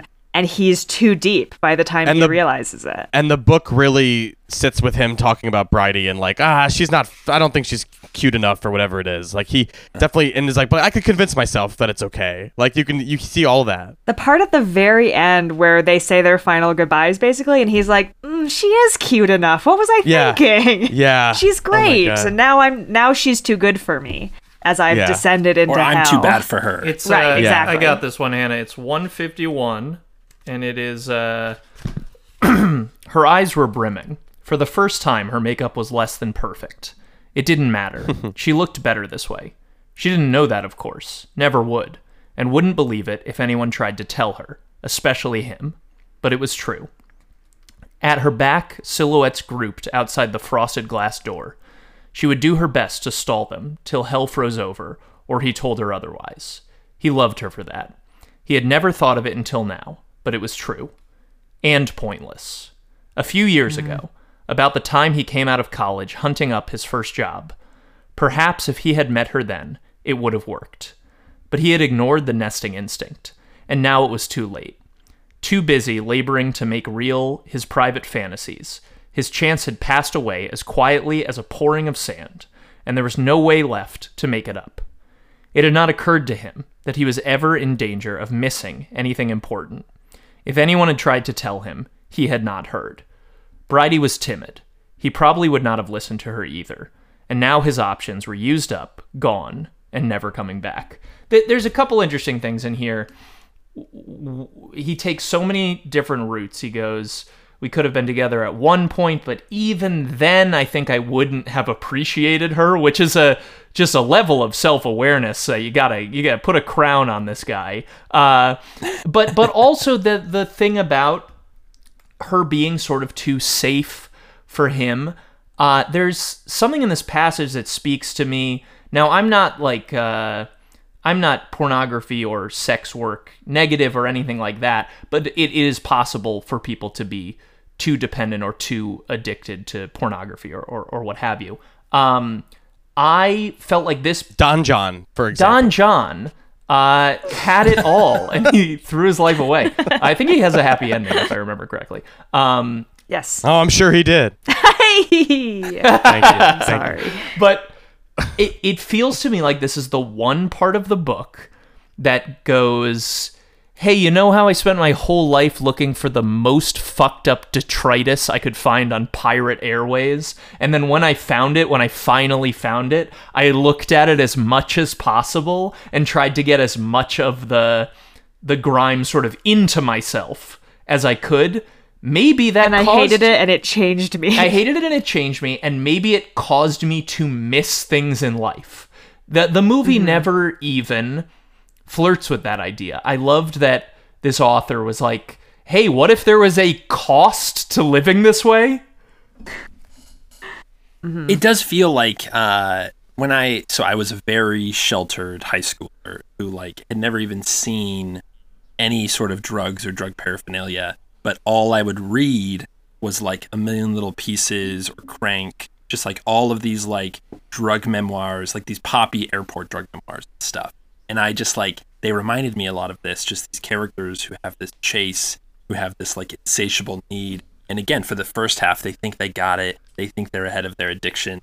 And then the second half is them being like, I fucked up in such a specific and weird way. It's kind of insane.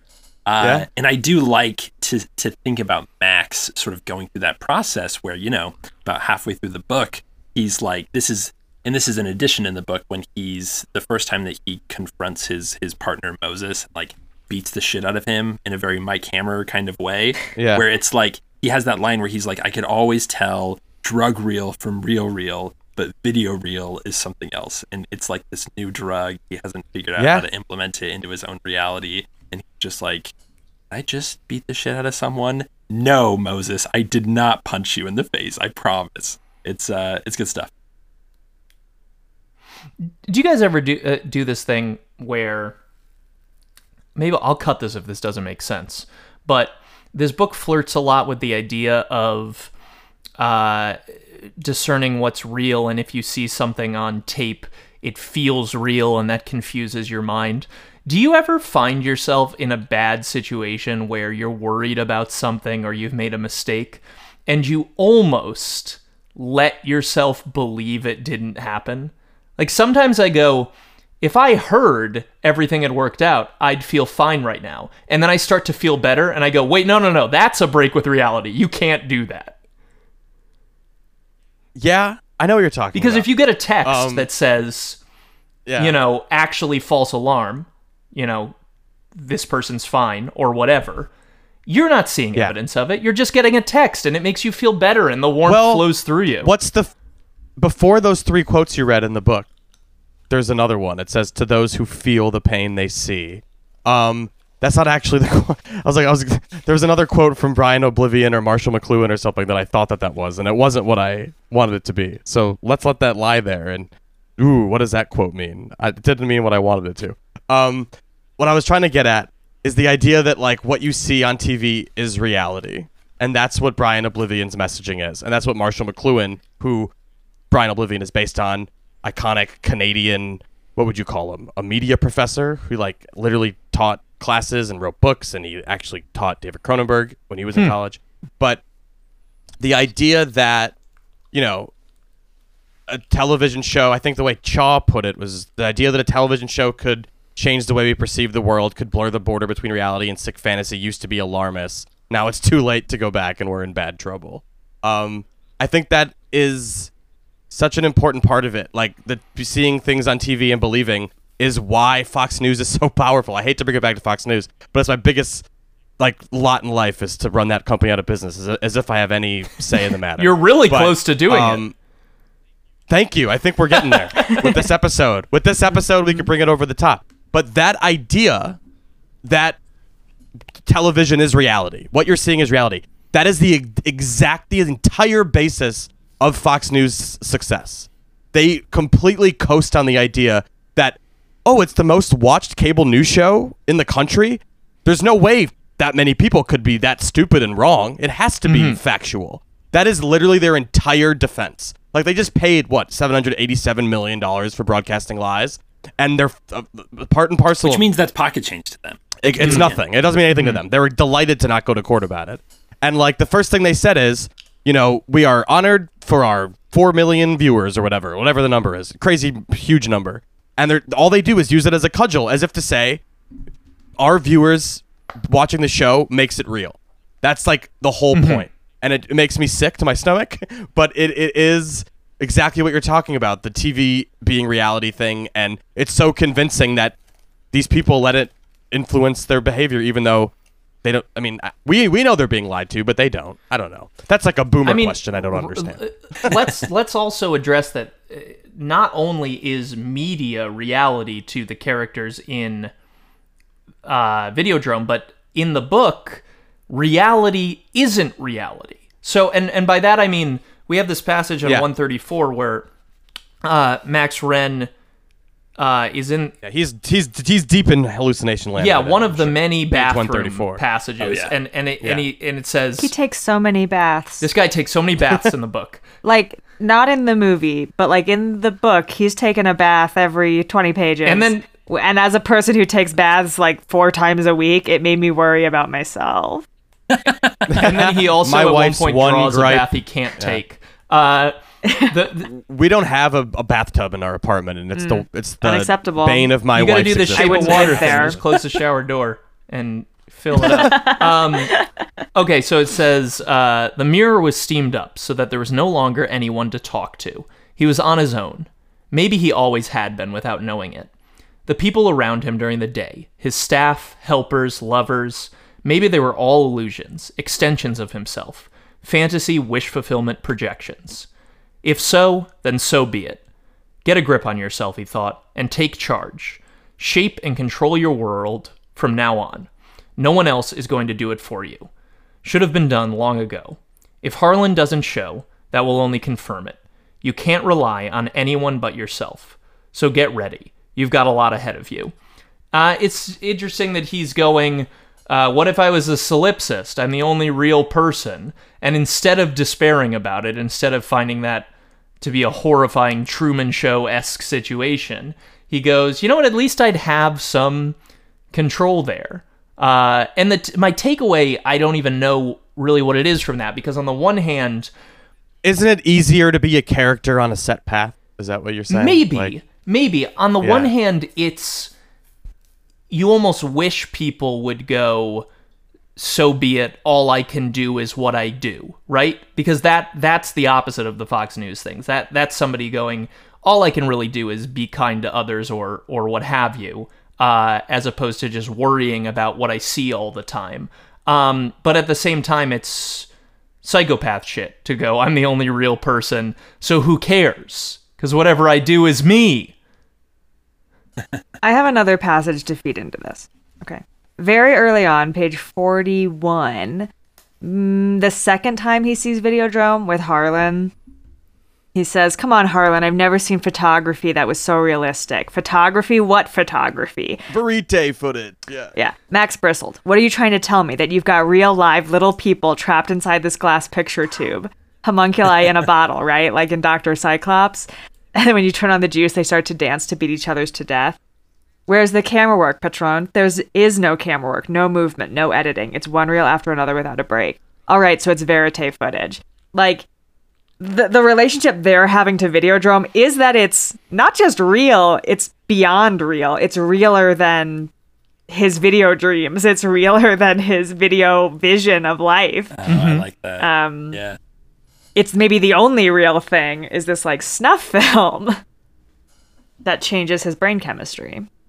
So we've settled on the torture room is real, and it really is made of clay, and it's like Videodrome as a weapon is a thing that has an image that is objectively true. If you and I both looked at Videodrome, if all four of us did, we'd all see the torture Yes. room. But underlying that as sort of a That is my a, sub, a, a subconscious thing, we're also being poisoned and tumored by the signal. And then our hallucinations would be different. Gotcha. We Yeah, would not share hallucinations. Yeah. Right, Yes. right, right, right, right. But we would all be watching the same tape, right? It's just so. it triggers it trigger we, we all get a tumor from watching the tape and then the tumor which causes our our independent hallucinations Yes, we're all so experiencing a i- different if you version were of reality. If you were obsessed with Debbie Harry, maybe they would show you Debbie. Boy, Harry. I am. Okay? I know. So like, I feel I like I would I would get Nicki Brand, and you would too. It would just be we would both get Nicki Brand because who doesn't love Blondie? I watched her at Coachella last weekend on YouTube. It was fantastic. I'm I I'm Have I watch had any Videodrome hallucinations and this week. How's that been? Yeah. I watch Videodrome Yeah, I- I'm and suddenly du- I imagine I'm dating James Woods. Yikes. Well, we haven't talked about the layers of irony of James Woods becoming a Fox News Yeah. lemming. in He's his been older fully years. fucking videodromed now. Yes, we haven't talked about that, but it's it's, fa- it's a it makes fact. it just go look well, at his Twitter I don't want to go too deep in on that, but it, it, it makes sense No. that someone could act in this movie and go that Be introduced to these ideas. Oh, I wasn't even going to go that deep. I was going to say I could see somebody pairing up with Cronenberg and going, "That Cronenberg's a freaky guy. That's a weird movie," and just not inspecting it for the deeper meaning. I think that's probably Oh, yeah. what happens sometimes. Yeah, vagina in my stomach. It was a f- long day on set in the makeup chair. yeah, That's all I think about. exactly, exactly. Yeah. Um, cool. What else we have in this book? There's so much good stuff. Martin. Yeah, rules. it is. It is well written. It's fun to read. It's yeah, I honestly. I think it it's time sounds. to talk about the body horror. Oh, oh, yeah, please do. Yes. I mean, the seam that comes and goes that opens into a writhing vaginal orifice that's kind of a mouth, but mostly a vagina. His mm-hmm. handgun. It's so hungry though. it's so hungry for things and information. The the the tapes that are kind of alive, that are writhing and breathing, very mm. freaky, weird. Incredible effect in the movie. Yeah. It's oh, really fun for me to watch that movie and be like, how do they how do they do this? And a lot of the tapes, like the hand holding the tape is fake too. yep. Mm-hmm. And All of that that's what stuff allows so. it to breathe. The in- or like when his chest Yeah. opens up and he's wearing the holster, the holster Yeah. allows for seams and Yes. pieces and stuff. And I was like, this is And also it fucking looks dope. and it looks like it's hot just and so cool. smart. I mean, James Woods, Anytime- zero percent hot, but anytime it anytime it cuts to an insert shot, you know you're in for something good. It's gonna it goes like it truly does insert something somewhere usually in the insert shots. It yeah, all the close-ups of practical stuff being done is Insert all crazy. shots for The- real. part where he's like, Harlan, put your hand in me. We're about to have a sexual experience that's gonna kill you via a pretty bad pun. The grenade thing. or Yeah, whatever. the hand I never realized it was a grenade in the movie, and then in the book they're like, "It's a grenade," and I'm like, "Oh yeah, that is exactly what that is." Hand like, grenade. just Yeah. never Funny. Because it looks, it's covered in blood. It looks like a mic. It looks like an old-fashioned microphone in the movie, Right, I was like, one I of those was like, I know that's not what Elvis human mics. bones look like. Like Yeah. he's not been fully acidized. No, like I, yeah, it is a grenade. I I totally, I totally thought, thought, he just time I saw it made it was Harlan's yeah. hand into hand bomb. Uh, I wasn't thinking about Yeah. any real objects. hand grenade. The the bit in the book where he the first time he pulls out the gun and his hand and his gun are already Read it. when read it when that doesn't happen immediately in the movie, I was like so disappointed having already read the passage in the book where like the hand and the gun are already melded. And then it happens immediately after that. But like he pulls it out, Well, like, like- that's just a wet gun. Bummer. My favorite shot in the movie that's like a weird, like the one that looks most like you're watching like a clay special effect or whatever, with like the.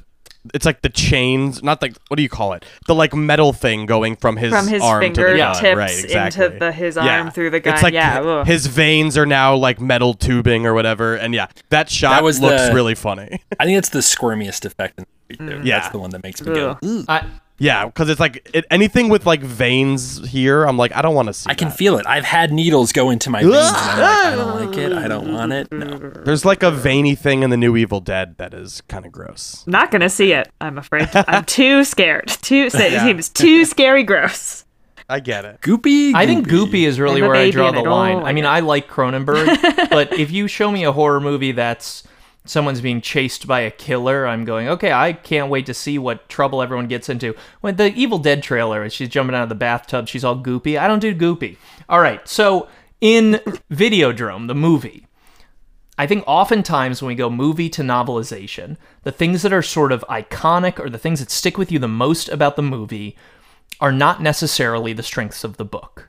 You know, the book gives you uh, different passages that, and, and often different scenes where that's you're going, uh, okay, you know, the, the book sings here, the movie sings here.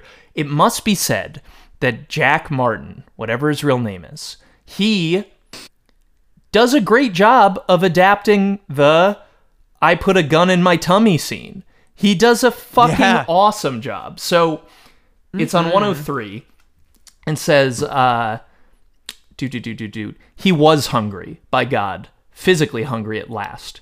He ran through a mental list of what he had left in the kitchen. Not much. Nothing there that he needed. He wondered what he did need. Without realizing what he was doing, he scratched himself with the stubby barrel of the gun. His stomach was itching again. He felt the gun sight catch on something. An unnatural fold of skin, probably, created by his nearly supine position.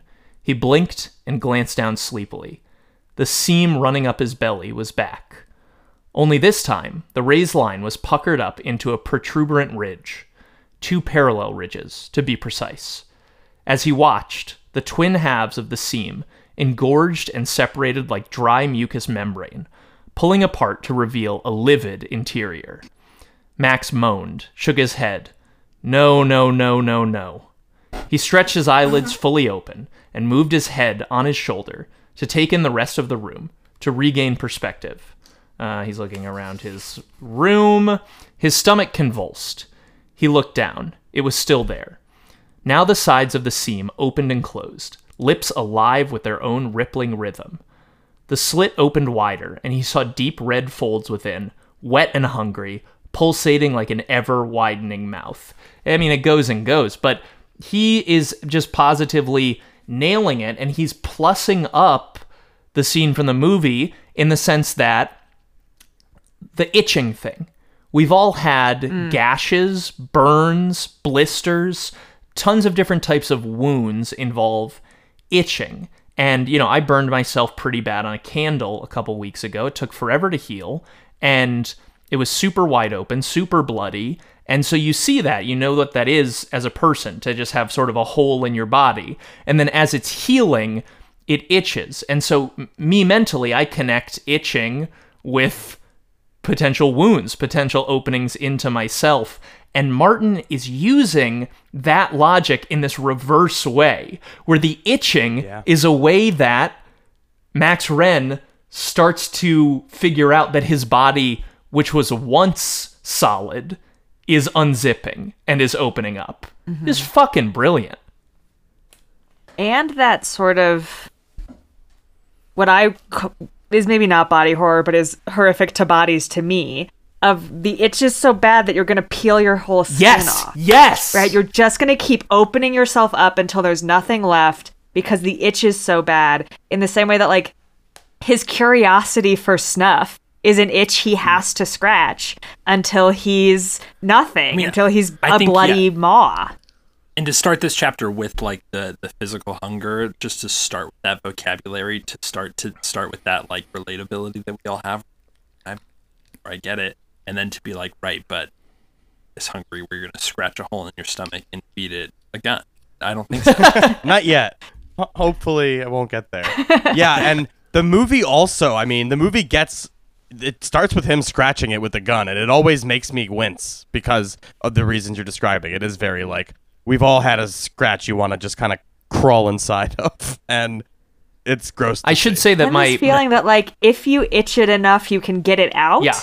yeah, and then you'll be Those- fine. Right, But at this point now your bones are exposed. I feel like that happens in Oh, do you guys read The Ruins? Mm-mm. Scott Smith's The Ruins. It's I've a seen the movie. Yeah, the movie's not good It's in pretty. my opinion. Oh, I liked it, Oh, but I haven't seen it I since hear the book is 2008. great. Yeah, yeah, yeah. I yeah. hear the I've heard is the book awesome. is good. the book yeah. absolutely fucked me up. But there's a the premise of that is like there's vines that get under their skin and are kind of eating them from the inside out. They're like malicious evil vines. And there's a part in the book that I think is in the movie in some capacity where one of the girls is like I gotta get these things out of here. And she's just cutting herself to ribbons and Oh, pulling yeah. out like Yeah. Huge horrifying. tracks of like That feels like something that would be until so much harder to read. she dies. Oh yeah, to Yeah. like Yeah. to like read those descriptions, it would give me It's so like- many heebie that book is full you of guys- heebie-jeebie horrors, and I would recommend it.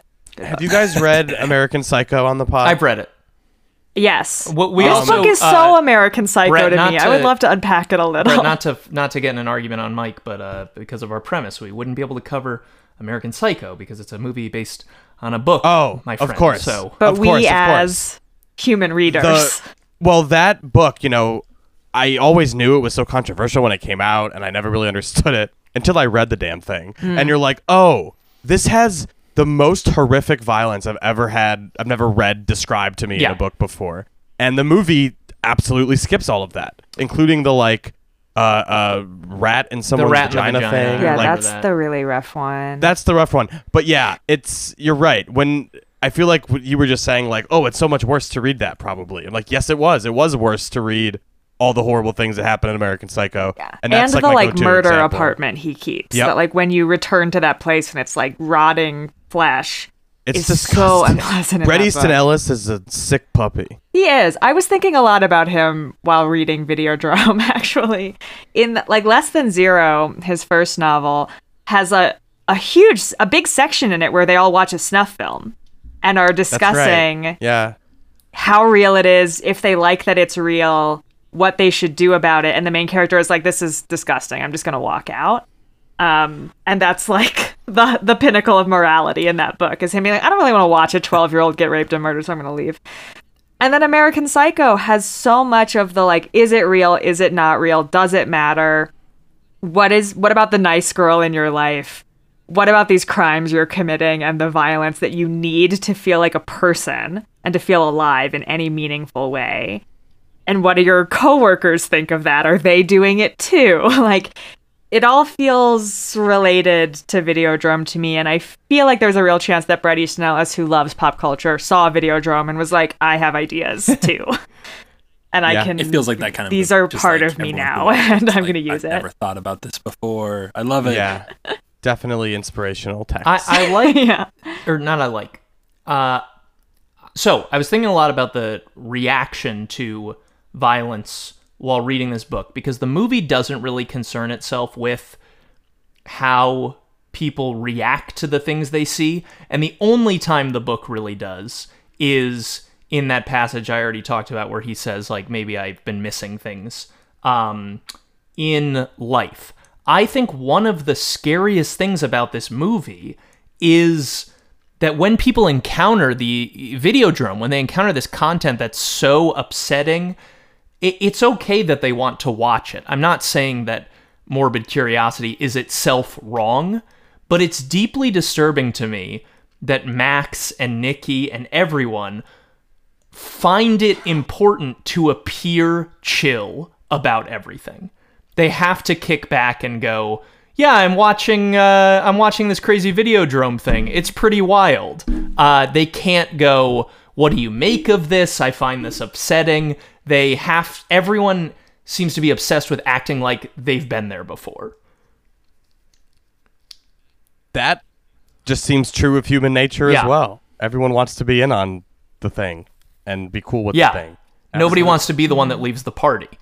Like walking out of the snuff film is Mm-hmm. hard to do if you're watching a snuff film with all your homies. yeah, Like man. Yeah. to be the one who's like you The one who leaves the sleepover early, you don't want to be that guy. Well, and it's funny. So I was raised really religious, and like so much of how we were sort of messaged, our duty was like you should always be that person to walk out of the snuff film. Like if you're feeling weird, get out. Of it. You got a throw there. pillow It's that says such a, that, right? Walk out of the I'm stuff looking at it right now. Beautifully uh, embroidered. Look, I think if we But, like, ever yeah. have merch as a podcast, that's it. like it's just walk out of the snuff film. years from now, years from now. Uh, but I do like the difference between watching the snuff film and saying like we're all cool with it because it's a film. There's a level of distance, and then when Max kills his partners at the station, and every single person in that station is like screaming horrified terror. The the being face to face with real violence is such a different experience. Oh yeah, that scene that scene hits me in a way that like a movie that depicts a mass shooting today would hit me. Like mm-hmm. I'm terrified by violence that is like, oh, a guy with a gun comes into an office and does the thing we all are sitting in our offices hoping doesn't happen to us. Do you see Like, Vox yeah. Lux? Oh Yeah. fuck yeah. So like I love that movie. I think that's a great movie. The first 20 minutes of it are the most like traumatic, upsetting thing I've ever seen because it's just a fucking school shooting and it feels and then it real goes and like horrific. 9/11. yeah Boom! now movie maybe she rocks. communed with the devil. Uh, the music is that movie. amazing. That movie rocks. Yeah. I have a friend who went to see Vox Lux, showed up 20 minutes late, and missed the school shooting segment, and was Like just that like, was a totally normal movie. yeah, he I was like, enjoyed that was weird. It was so interesting. Like, what happened? What's going on with her? And I was like, she was shot in a school shooting that we all experienced as viewers. Do you think Yes. that uh, Brady We Corbet different uh, asks that his like significant others and whatnot that they that they mention other works that he's done? Because if somebody was like, "Here's my boyfriend," he directed Vox Lux and he's one of the two guys in Funny Games, it'd be like, "Ooh, I don't know." You and saying he Vox loves yeah. puppies. Like, you gotta. Yeah, exactly. Vox Lux is currently 4.99 on iTunes if you're interested in in purchasing and owning that wonderful film. Songs I listen to all the time. That's a movie that has a deep interest in like the visceral blood and guts of violence. Like right all of her songs Absolutely. are about like bodies and blood and that it's really anyway, not to get into it cuz but it ri- it rips. It's so good. Someone write a novelization of Vox Lux so we wanna could talk, talk about, about it on the Vox show. Lux. Yeah. I'm just uh, I'm going through some random thoughts here. I like that when he uh, goes to the glasses place and they they put the Videodrome helmet on him. In the book, he says it looked like a techno equivalent of medieval armor. That's evocative Yeah. and accurate, which is awesome. Mm-hmm. Yes. It made me wonder like did you see the the thing first? Did they have the drawing already or like did they do draw it or did they make it from that description? It's Yeah. one of those. Oh, that's they did a good job. And and yeah. It's a cool. It's a cool. we prop. also haven't mentioned Great prop. his relationship with TVs and how they're essentially stalking him. There's one one scene where a TV uh, rises up out of one of his many bath times. the TV comes up out of the bath and talks to him. There's another one where he's outside of a electronics store and a TV sort of like wakes up and breaks through the window and starts following him around to the point where it recontextualizes the TV on the boat at the end when he kills himself to be almost this old friend that has followed him through the movie Video Drone. it's Videodrome. his TV that he owns. Like it's the same brand, it's the same make yes. and model. It's his like cabinet TV. Right. So yeah, it is a buddy. He falls asleep to it every night. Yeah, and it's like following him around in the book. Yeah. Yeah.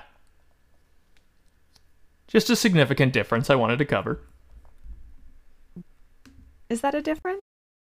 in the in the movie he there's a tv on the boat at the end but you don't get the scene of the tv coming up out of the bathtub Oh, or well, yeah. following Okay, him out gotcha. of yeah, the electronics bathtub is store. a is like a yeah, good deleted scene Mm-hmm. that I enjoyed in the book, but I can see why they cut it, I guess. But it, no, it's cool imagery. It's cool. For sure. Anytime the TV set kind of like comes to life, um, in the book, I think is very cool, and in the movie, it's not the most successful effect. The sort of like rippling, undulating wood paneling, not as good hmm. as a concept is. You know, to me.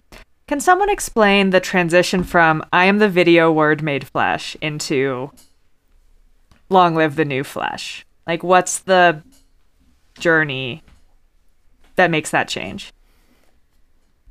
Huh. It's a good question. I don't know if I have an answer to that one. I don't Say it- either. yeah. I feel like it's just like the, the intermediate intermediate period of of being Being a preacher versus being a god. Yes, I love that. Absolutely. is it like a father son holy ghost situation Yeah, because for a while, reading it, having not seen the movie, I was like, ah, the video word made flesh. And I thought, because I understood that, like, uh, the new flesh is part of the language of this movie, I was like, oh, meaningful difference. Interesting. They're not Yeah. doing the new flesh thing. And he's clearly, like, taking the, like, O'Blivion as a kind of pope figure who's, like, leading the religious change of the video world to say like i'm the video word made flesh i am the word of god here to tell you what's happening I was like, got it, understood. Then the new flesh stuff, I was like, what? Well, yeah, the Suddenly new flesh, the rug was out. I get it. I get why you asked. Um, you know, Yeah, I think it's just the new. Yeah, once you, the new flesh being just like the f- final form that Brian O'Blivion and his people are seeking, which is like the evolution of technology with human humanity and stuff. I think that's just what he's getting at cool. in that moment, I suppose. Thank you. Sure. I just want to read Walter Chaw's essay. It's so good. I don't know if you want me to, but it's it's every line I just go, "Ooh, yeah. That's fucking right." One thing I really love about this book is Jack Martin. He'll put a chapter title if he's got one. Yeah, it's like none, none, none, and then like occasionally there's a good one. The it's electric literally room chapter or one, chapter two, chapter three, chapter four, the electrified bunker. So cool. I mean, So there's cool. there's then there's one that's like the new Flesh, chapter 19 or whatever, and there's one at the beginning. Like it feels like he's creating act breaks, sort of with some of that. Don't yeah, you- it felt you like that think? for me too. It is a little bit It like just felt like come all of early these don't have authorized to me, where it was like, oh, you know, if I'm feeling a game, I'll bring one. and now it's also like the so chapter one has a header that says samurai dreams and i was like cool chapter title it's also in littler font then the electric bunker font is bigger Huge. Yeah. and the new flesh font is huge like he's doing something on purpose or whoever formatted this physical book didn't give a shit is a, is a madman. Yeah. yeah could go either way the retina of the mind's eye another header great, great title. Mm-hmm. I love that line. I want to talk about the ending here because the uh, ultimate spectacle Martin lands this thing like crazy. So, page 173, we're on the boat. Love this passage. He drew his gun hand out of his pocket for comparison. It was curved and shaped, balanced perfectly, as if it had always been there. He raised his arm and rested his hand against his temple, lining up the position, and was filled with a great peace. The fire crackled and flared higher over the electrically charged water. The smoky air became warm, moist, and began to distort into grainy bands of light and darkness. A great weight seemed to hold him to his knees, firm but not unkind. Its pressure was almost loving, its gentle insistence almost cruel. He had no choice. But that was all right. There were so many little dyings that it didn't matter which of them was death. After all, how else could it end? This guy's been through a lot, and I like that sentiment from this character even even without a philosophical underpinning of what it means he has had so many crazy little death uh, deaths where he's had to abandon his idea of what reality is or what's going on that this one doesn't feel new to him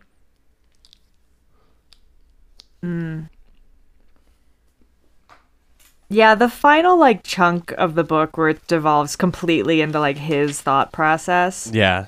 Do it. The trick was not to stop until it was done. Do it. Do it now. Until now. Like all of that long live the new flesh shit. Um it just like rattles and then suddenly the book is over and you're like, "Ugh." How now I have to like live with that in my brain forever.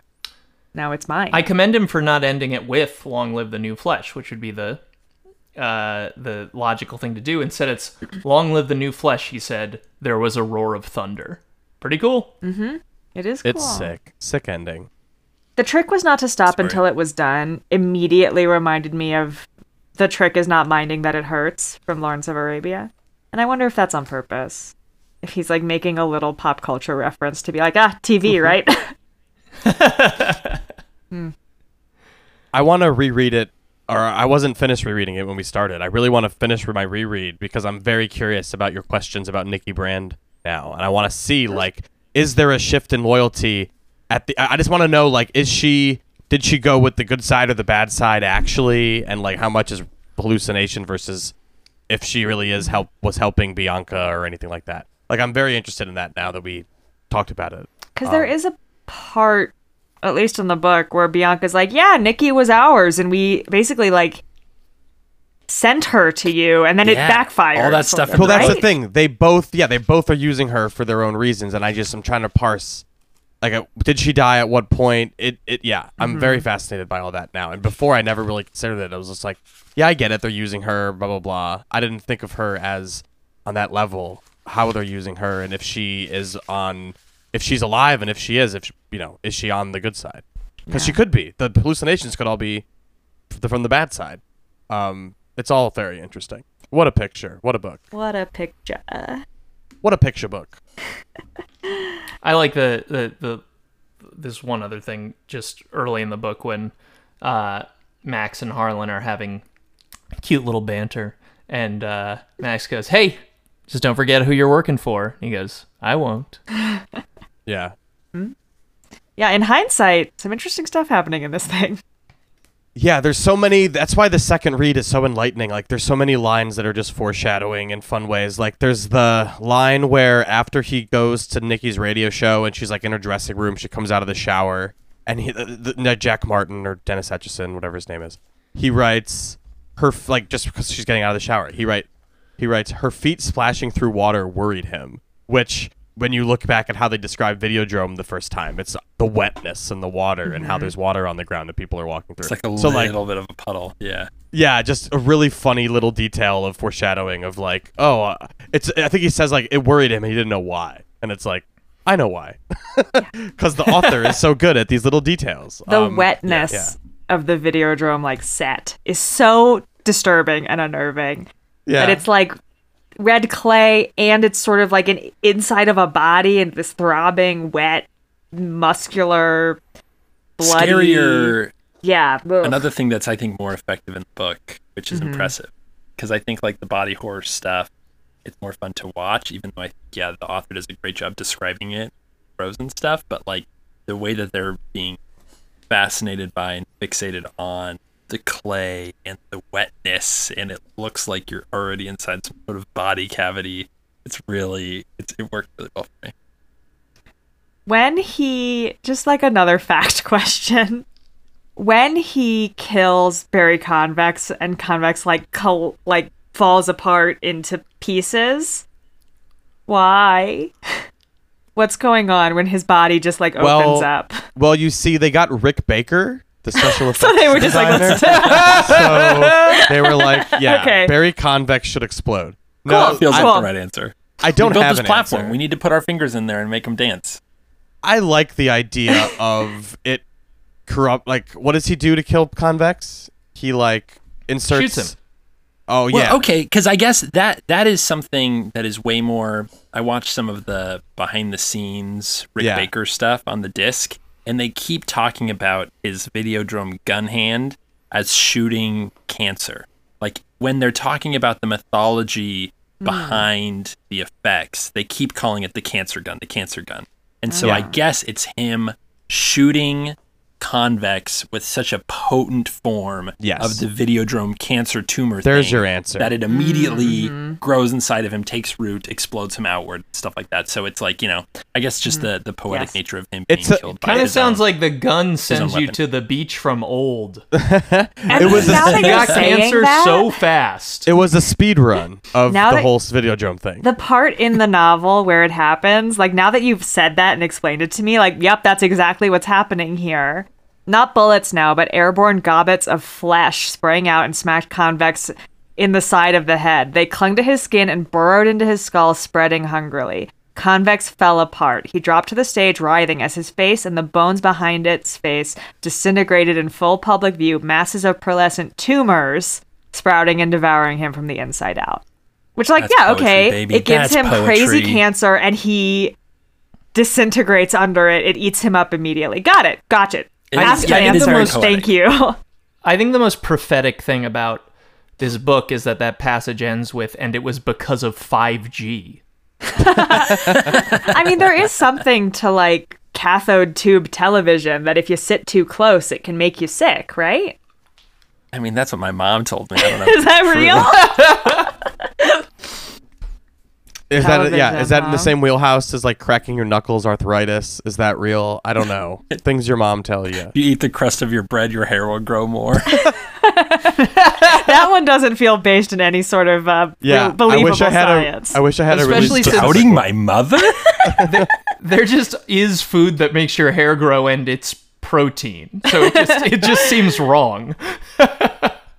Brett Arnold, Yo. you are going to get fitted for glasses. and you hear the fucking weirdest noises coming out of the back room. Yeah. You walk into the back room, and it turns out that the noises are being made because someone is just having such a good time with the novelization of Videodrome. they hand the book to you and they say, You should really check this out. You'll similarly be strangely loud. Do you think you would? Would you enjoy it, knowing what you know? Would I enjoy this book? Yeah, this Yes. is this is a totally logical question I ask people, which is you've already read the book and knowing that would you enjoy reading it in the hypothetical where you read it? It makes sense. Yes, I totally understand. And because I've already read it one and a half times and I'm looking forward to doing it again, yes, I can answer in the positive in this hypothetical. I would, in that scenario, read the book And make the noises. and make the noises. Amazing. Yeah. Amazing. Yes. Thank you for Um, asking, by the way. Of course, and thank you for thank you for bringing this book into my life. I uh, I really had a great time talking about it with you. Yeah, I'm glad it worked out. I'm glad I got sent two books over the course of like uh, 18 months or something. Matt Dartnell, you are hmm. You are calling in to a radio show for advice on your love life. Your relationship's not going so damn well. Uh, Nicki Brand tells you that in order to repair your relationship, you should hand your lover a copy of Videodrome by Jack Martin.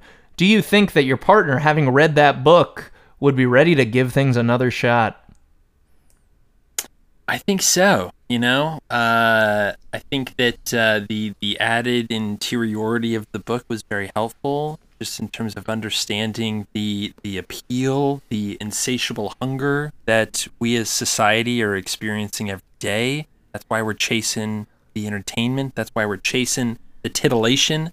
Why we're chasing what we watch, and uh, you know, it's fun to read something that feels so topical and deep and gross, silly, and uh, it is cool to think about it. And I think yeah, this conversation was helpful in just thinking about the the movie itself, even as like just a fun noir kind of how deep are we gonna go, how weird are we gonna get kind of movie, and um, I think it would save my relationship. The Yeah. answer is all the way weird and deep. Hannah Blechman. Yeah.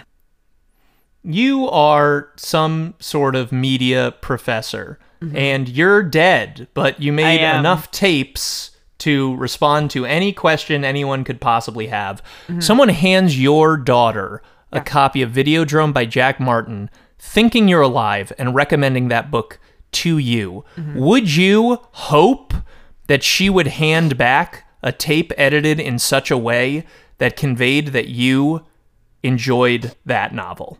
Oh, what a convoluted one. Um, yes, I think so. I mean, it happens I- in Videodrome, so I, I, don't know, really I know, why but it's so- hard to okay. explain verbally in the way that you just did. Um, no, I like Impressive, this. even in that Indeed. way. Thank you. That's the positive way to go. It's not convoluted. I've just done something uh, amazing. Yes, a Herculean act of explanation. Uh, I liked this book. It is so creepy and icky and weird.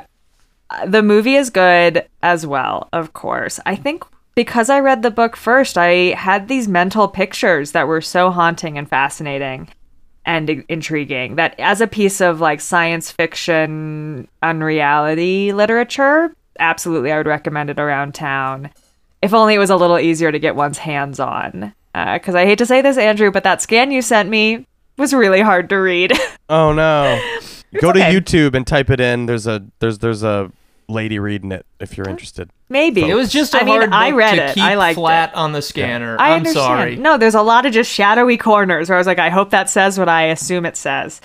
But it's okay. It's all good. But yeah, Shadowy if I, corners. That sounds like, right. uh, fitting. if the I had, fa- if I ever found a hard copy in a used bookstore for under ten dollars, I would buy it, hands down, absolutely, without question. I want to have it on my shelf. So That is not the amount I spent on. no, that. it's That's no not one. They're going for. No, I know this. I know this. But sometimes miracles happen, and you wander into funny little bookshops that don't really know what they have.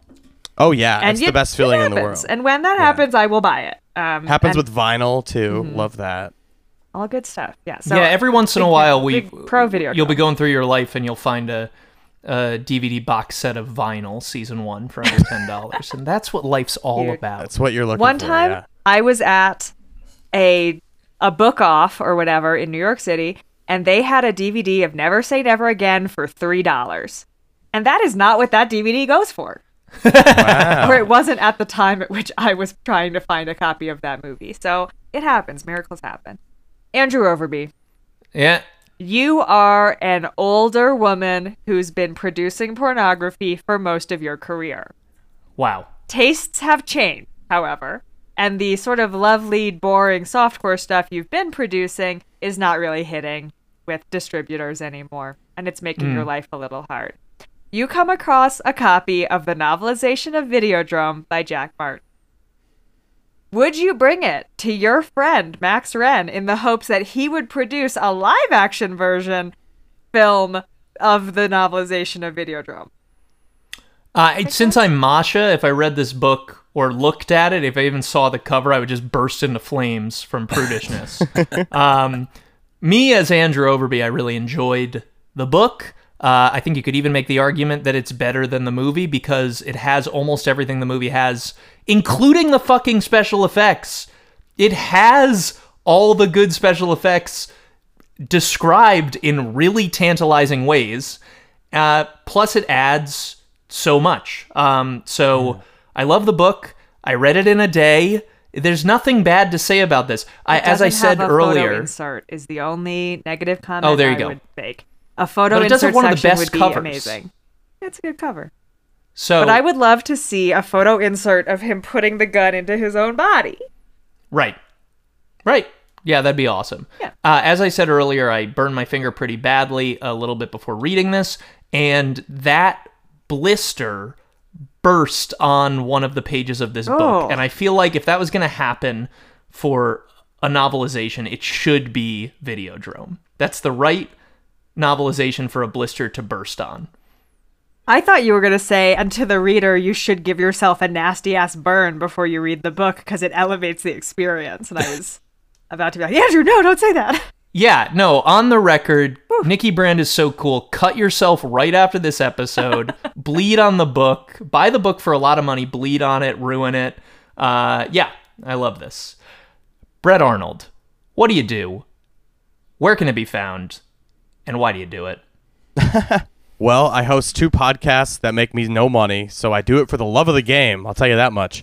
But I do a horror movie show called the New Flesh Podcast. It's been running for like eight years now, or something ridiculous. We cover new horror movies every week. When there's a lull, we get to franchises. We've covered most of them, but I think our next thing we'll do is a little mini run to do the first four Insidious movies ahead of the fifth one coming out in June, I guess. Hell yeah. Uh, so that that'll happen in May, and then on Roger Ebert and me, the podcast. It's a weekly movie review show that's inspired by and a tribute to Siskel and Ebert. So all encompassing every movie every week, whether it's five of them or fucking twelve of them, and uh, it's ruining my life. So check it out.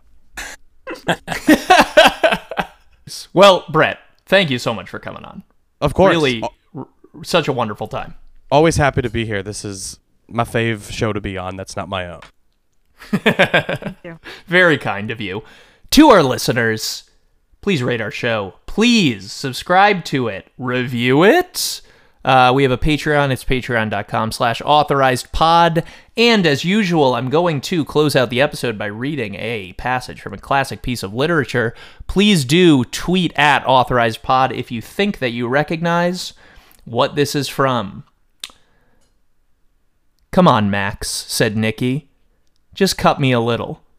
I don't want to, said Max. You can do it, said Nicki. Cross the blood meridian for me. Good night. Very nice.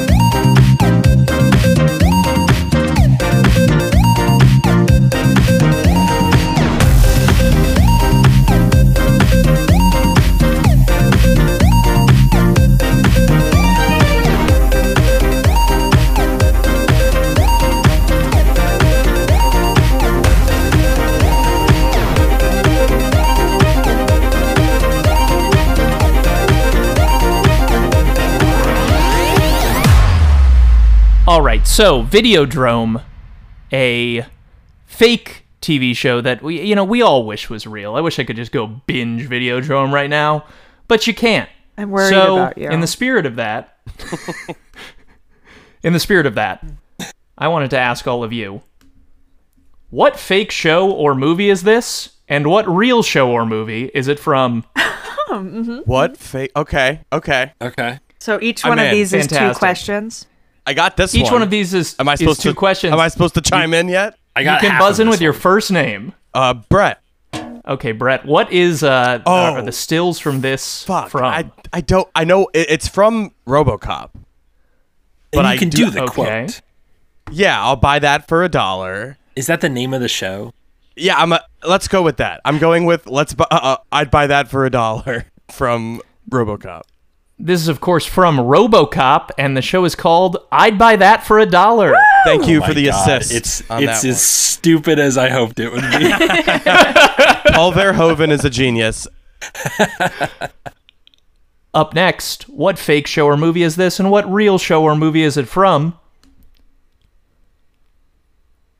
Brett. Brett, This is Hypnotoad from Futurama. this is of course Hypnotoad from Futurama. Can I get some context to this one? I've seen the frog.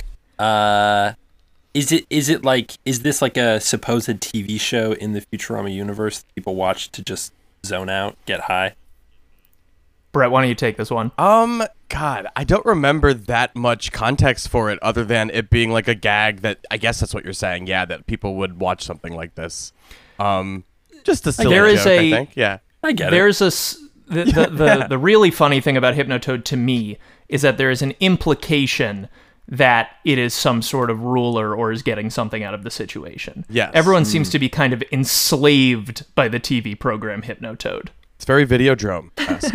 It is compelling to look at. I don't want you to change the slide. Yeah, so. keep it here for a while. Let's I'll keep it try to- parked here. I'll just try to describe all the other slides. So there's a guy and We'll he's figure it out. Up next, what fake you get it? Hannah. Oh, fuck. Matt. That's Hannah Blechman for sure. yeah, that this first. is from Home Alone. This is Angels something. S- somebody help me. Yeah, it's like a parody of a real noir tw- title. It's like Angels with 50,000 wings or something stupid. I, I don't So yeah, remember. Angels with Dirty Faces. Angels with Dirty yes. Faces is the real movie, which It- means that this is like, is it Angels with Dirty Wings or something like that? It might Like, just be Angels with Dirty Faces, actually. I'm not sure. Uh, Hmm. Andrew, I'm, So I'm of course chomping we're gonna bit. give the Home Alone point. Thank Uh, you. the title is Angels with Filthy Souls. Filthy Souls. I'm gonna give each That's- of us one point for the angel stuff, We got there. Yeah. Somebody even and this said is with. my prerogative as the person who allots points. yes. Thank you, Up Hannah. next, Thank what you. fake thing is this, and what real thing made it fake or made it be? Very. Uh, oh. Uh, oh. Oh. Uh, Brett. Brett. This is from The Big Lebowski, and I am ashamed that I cannot pull the title of the of the pornography that it's from. If anyone wants to help, please take the point. It's very funny, and it's probably nihilist. In uh, style. Peter Stormare. yeah, Peter a- in a Stormare. wig. In, I was in really Tara hoping Reid, this I would be believe. from Fargo, and I just forgot about it or something. Yeah. Deleted scenes from Fargo. All right, so this is the Big Lebowski, and the porno is called Log Jammin'. That's fuck, of course. How could I forget? Iconic. Jackie Treehorn. Just whatever you think it's gonna be, Log Jammin' is funnier. It is. Yes. Jackie Treehorn treats objects like women, man. Up next, what's the fake thing? What's the real thing? Brett. Brett Arnold. This is South Park, and this is Russell Crowe's fighting around the world. This is, of course, South Park and Russell Crowe fighting around the world. Amazing. Fantastic. Up Aged- next. aged like a fine wine. That one. Up next, uh, fake please, real please. It's a different tagline every time. Hannah. Hannah Blechman. This is the fake Stargate TV show from Stargate SG1. Oh my god. Hannah, if that were the case, what would the name of it be? Oh my god. Fake Stargate isn't accurate. No, it's not. It has a really, really stupid like, name that's like wow. like wormhole universe adventure. Like it's oh my god, I don't remember. This is so shameful. So I'll give you the Stargate point. This is from Stargate SG1, and the TV show is Wormhole, Extreme. of Wormhole. Extreme. That's Such great. fun episodes. Up is a- next, Ah, That was for me, if right? I That was fake a gift you, for me. you reel me.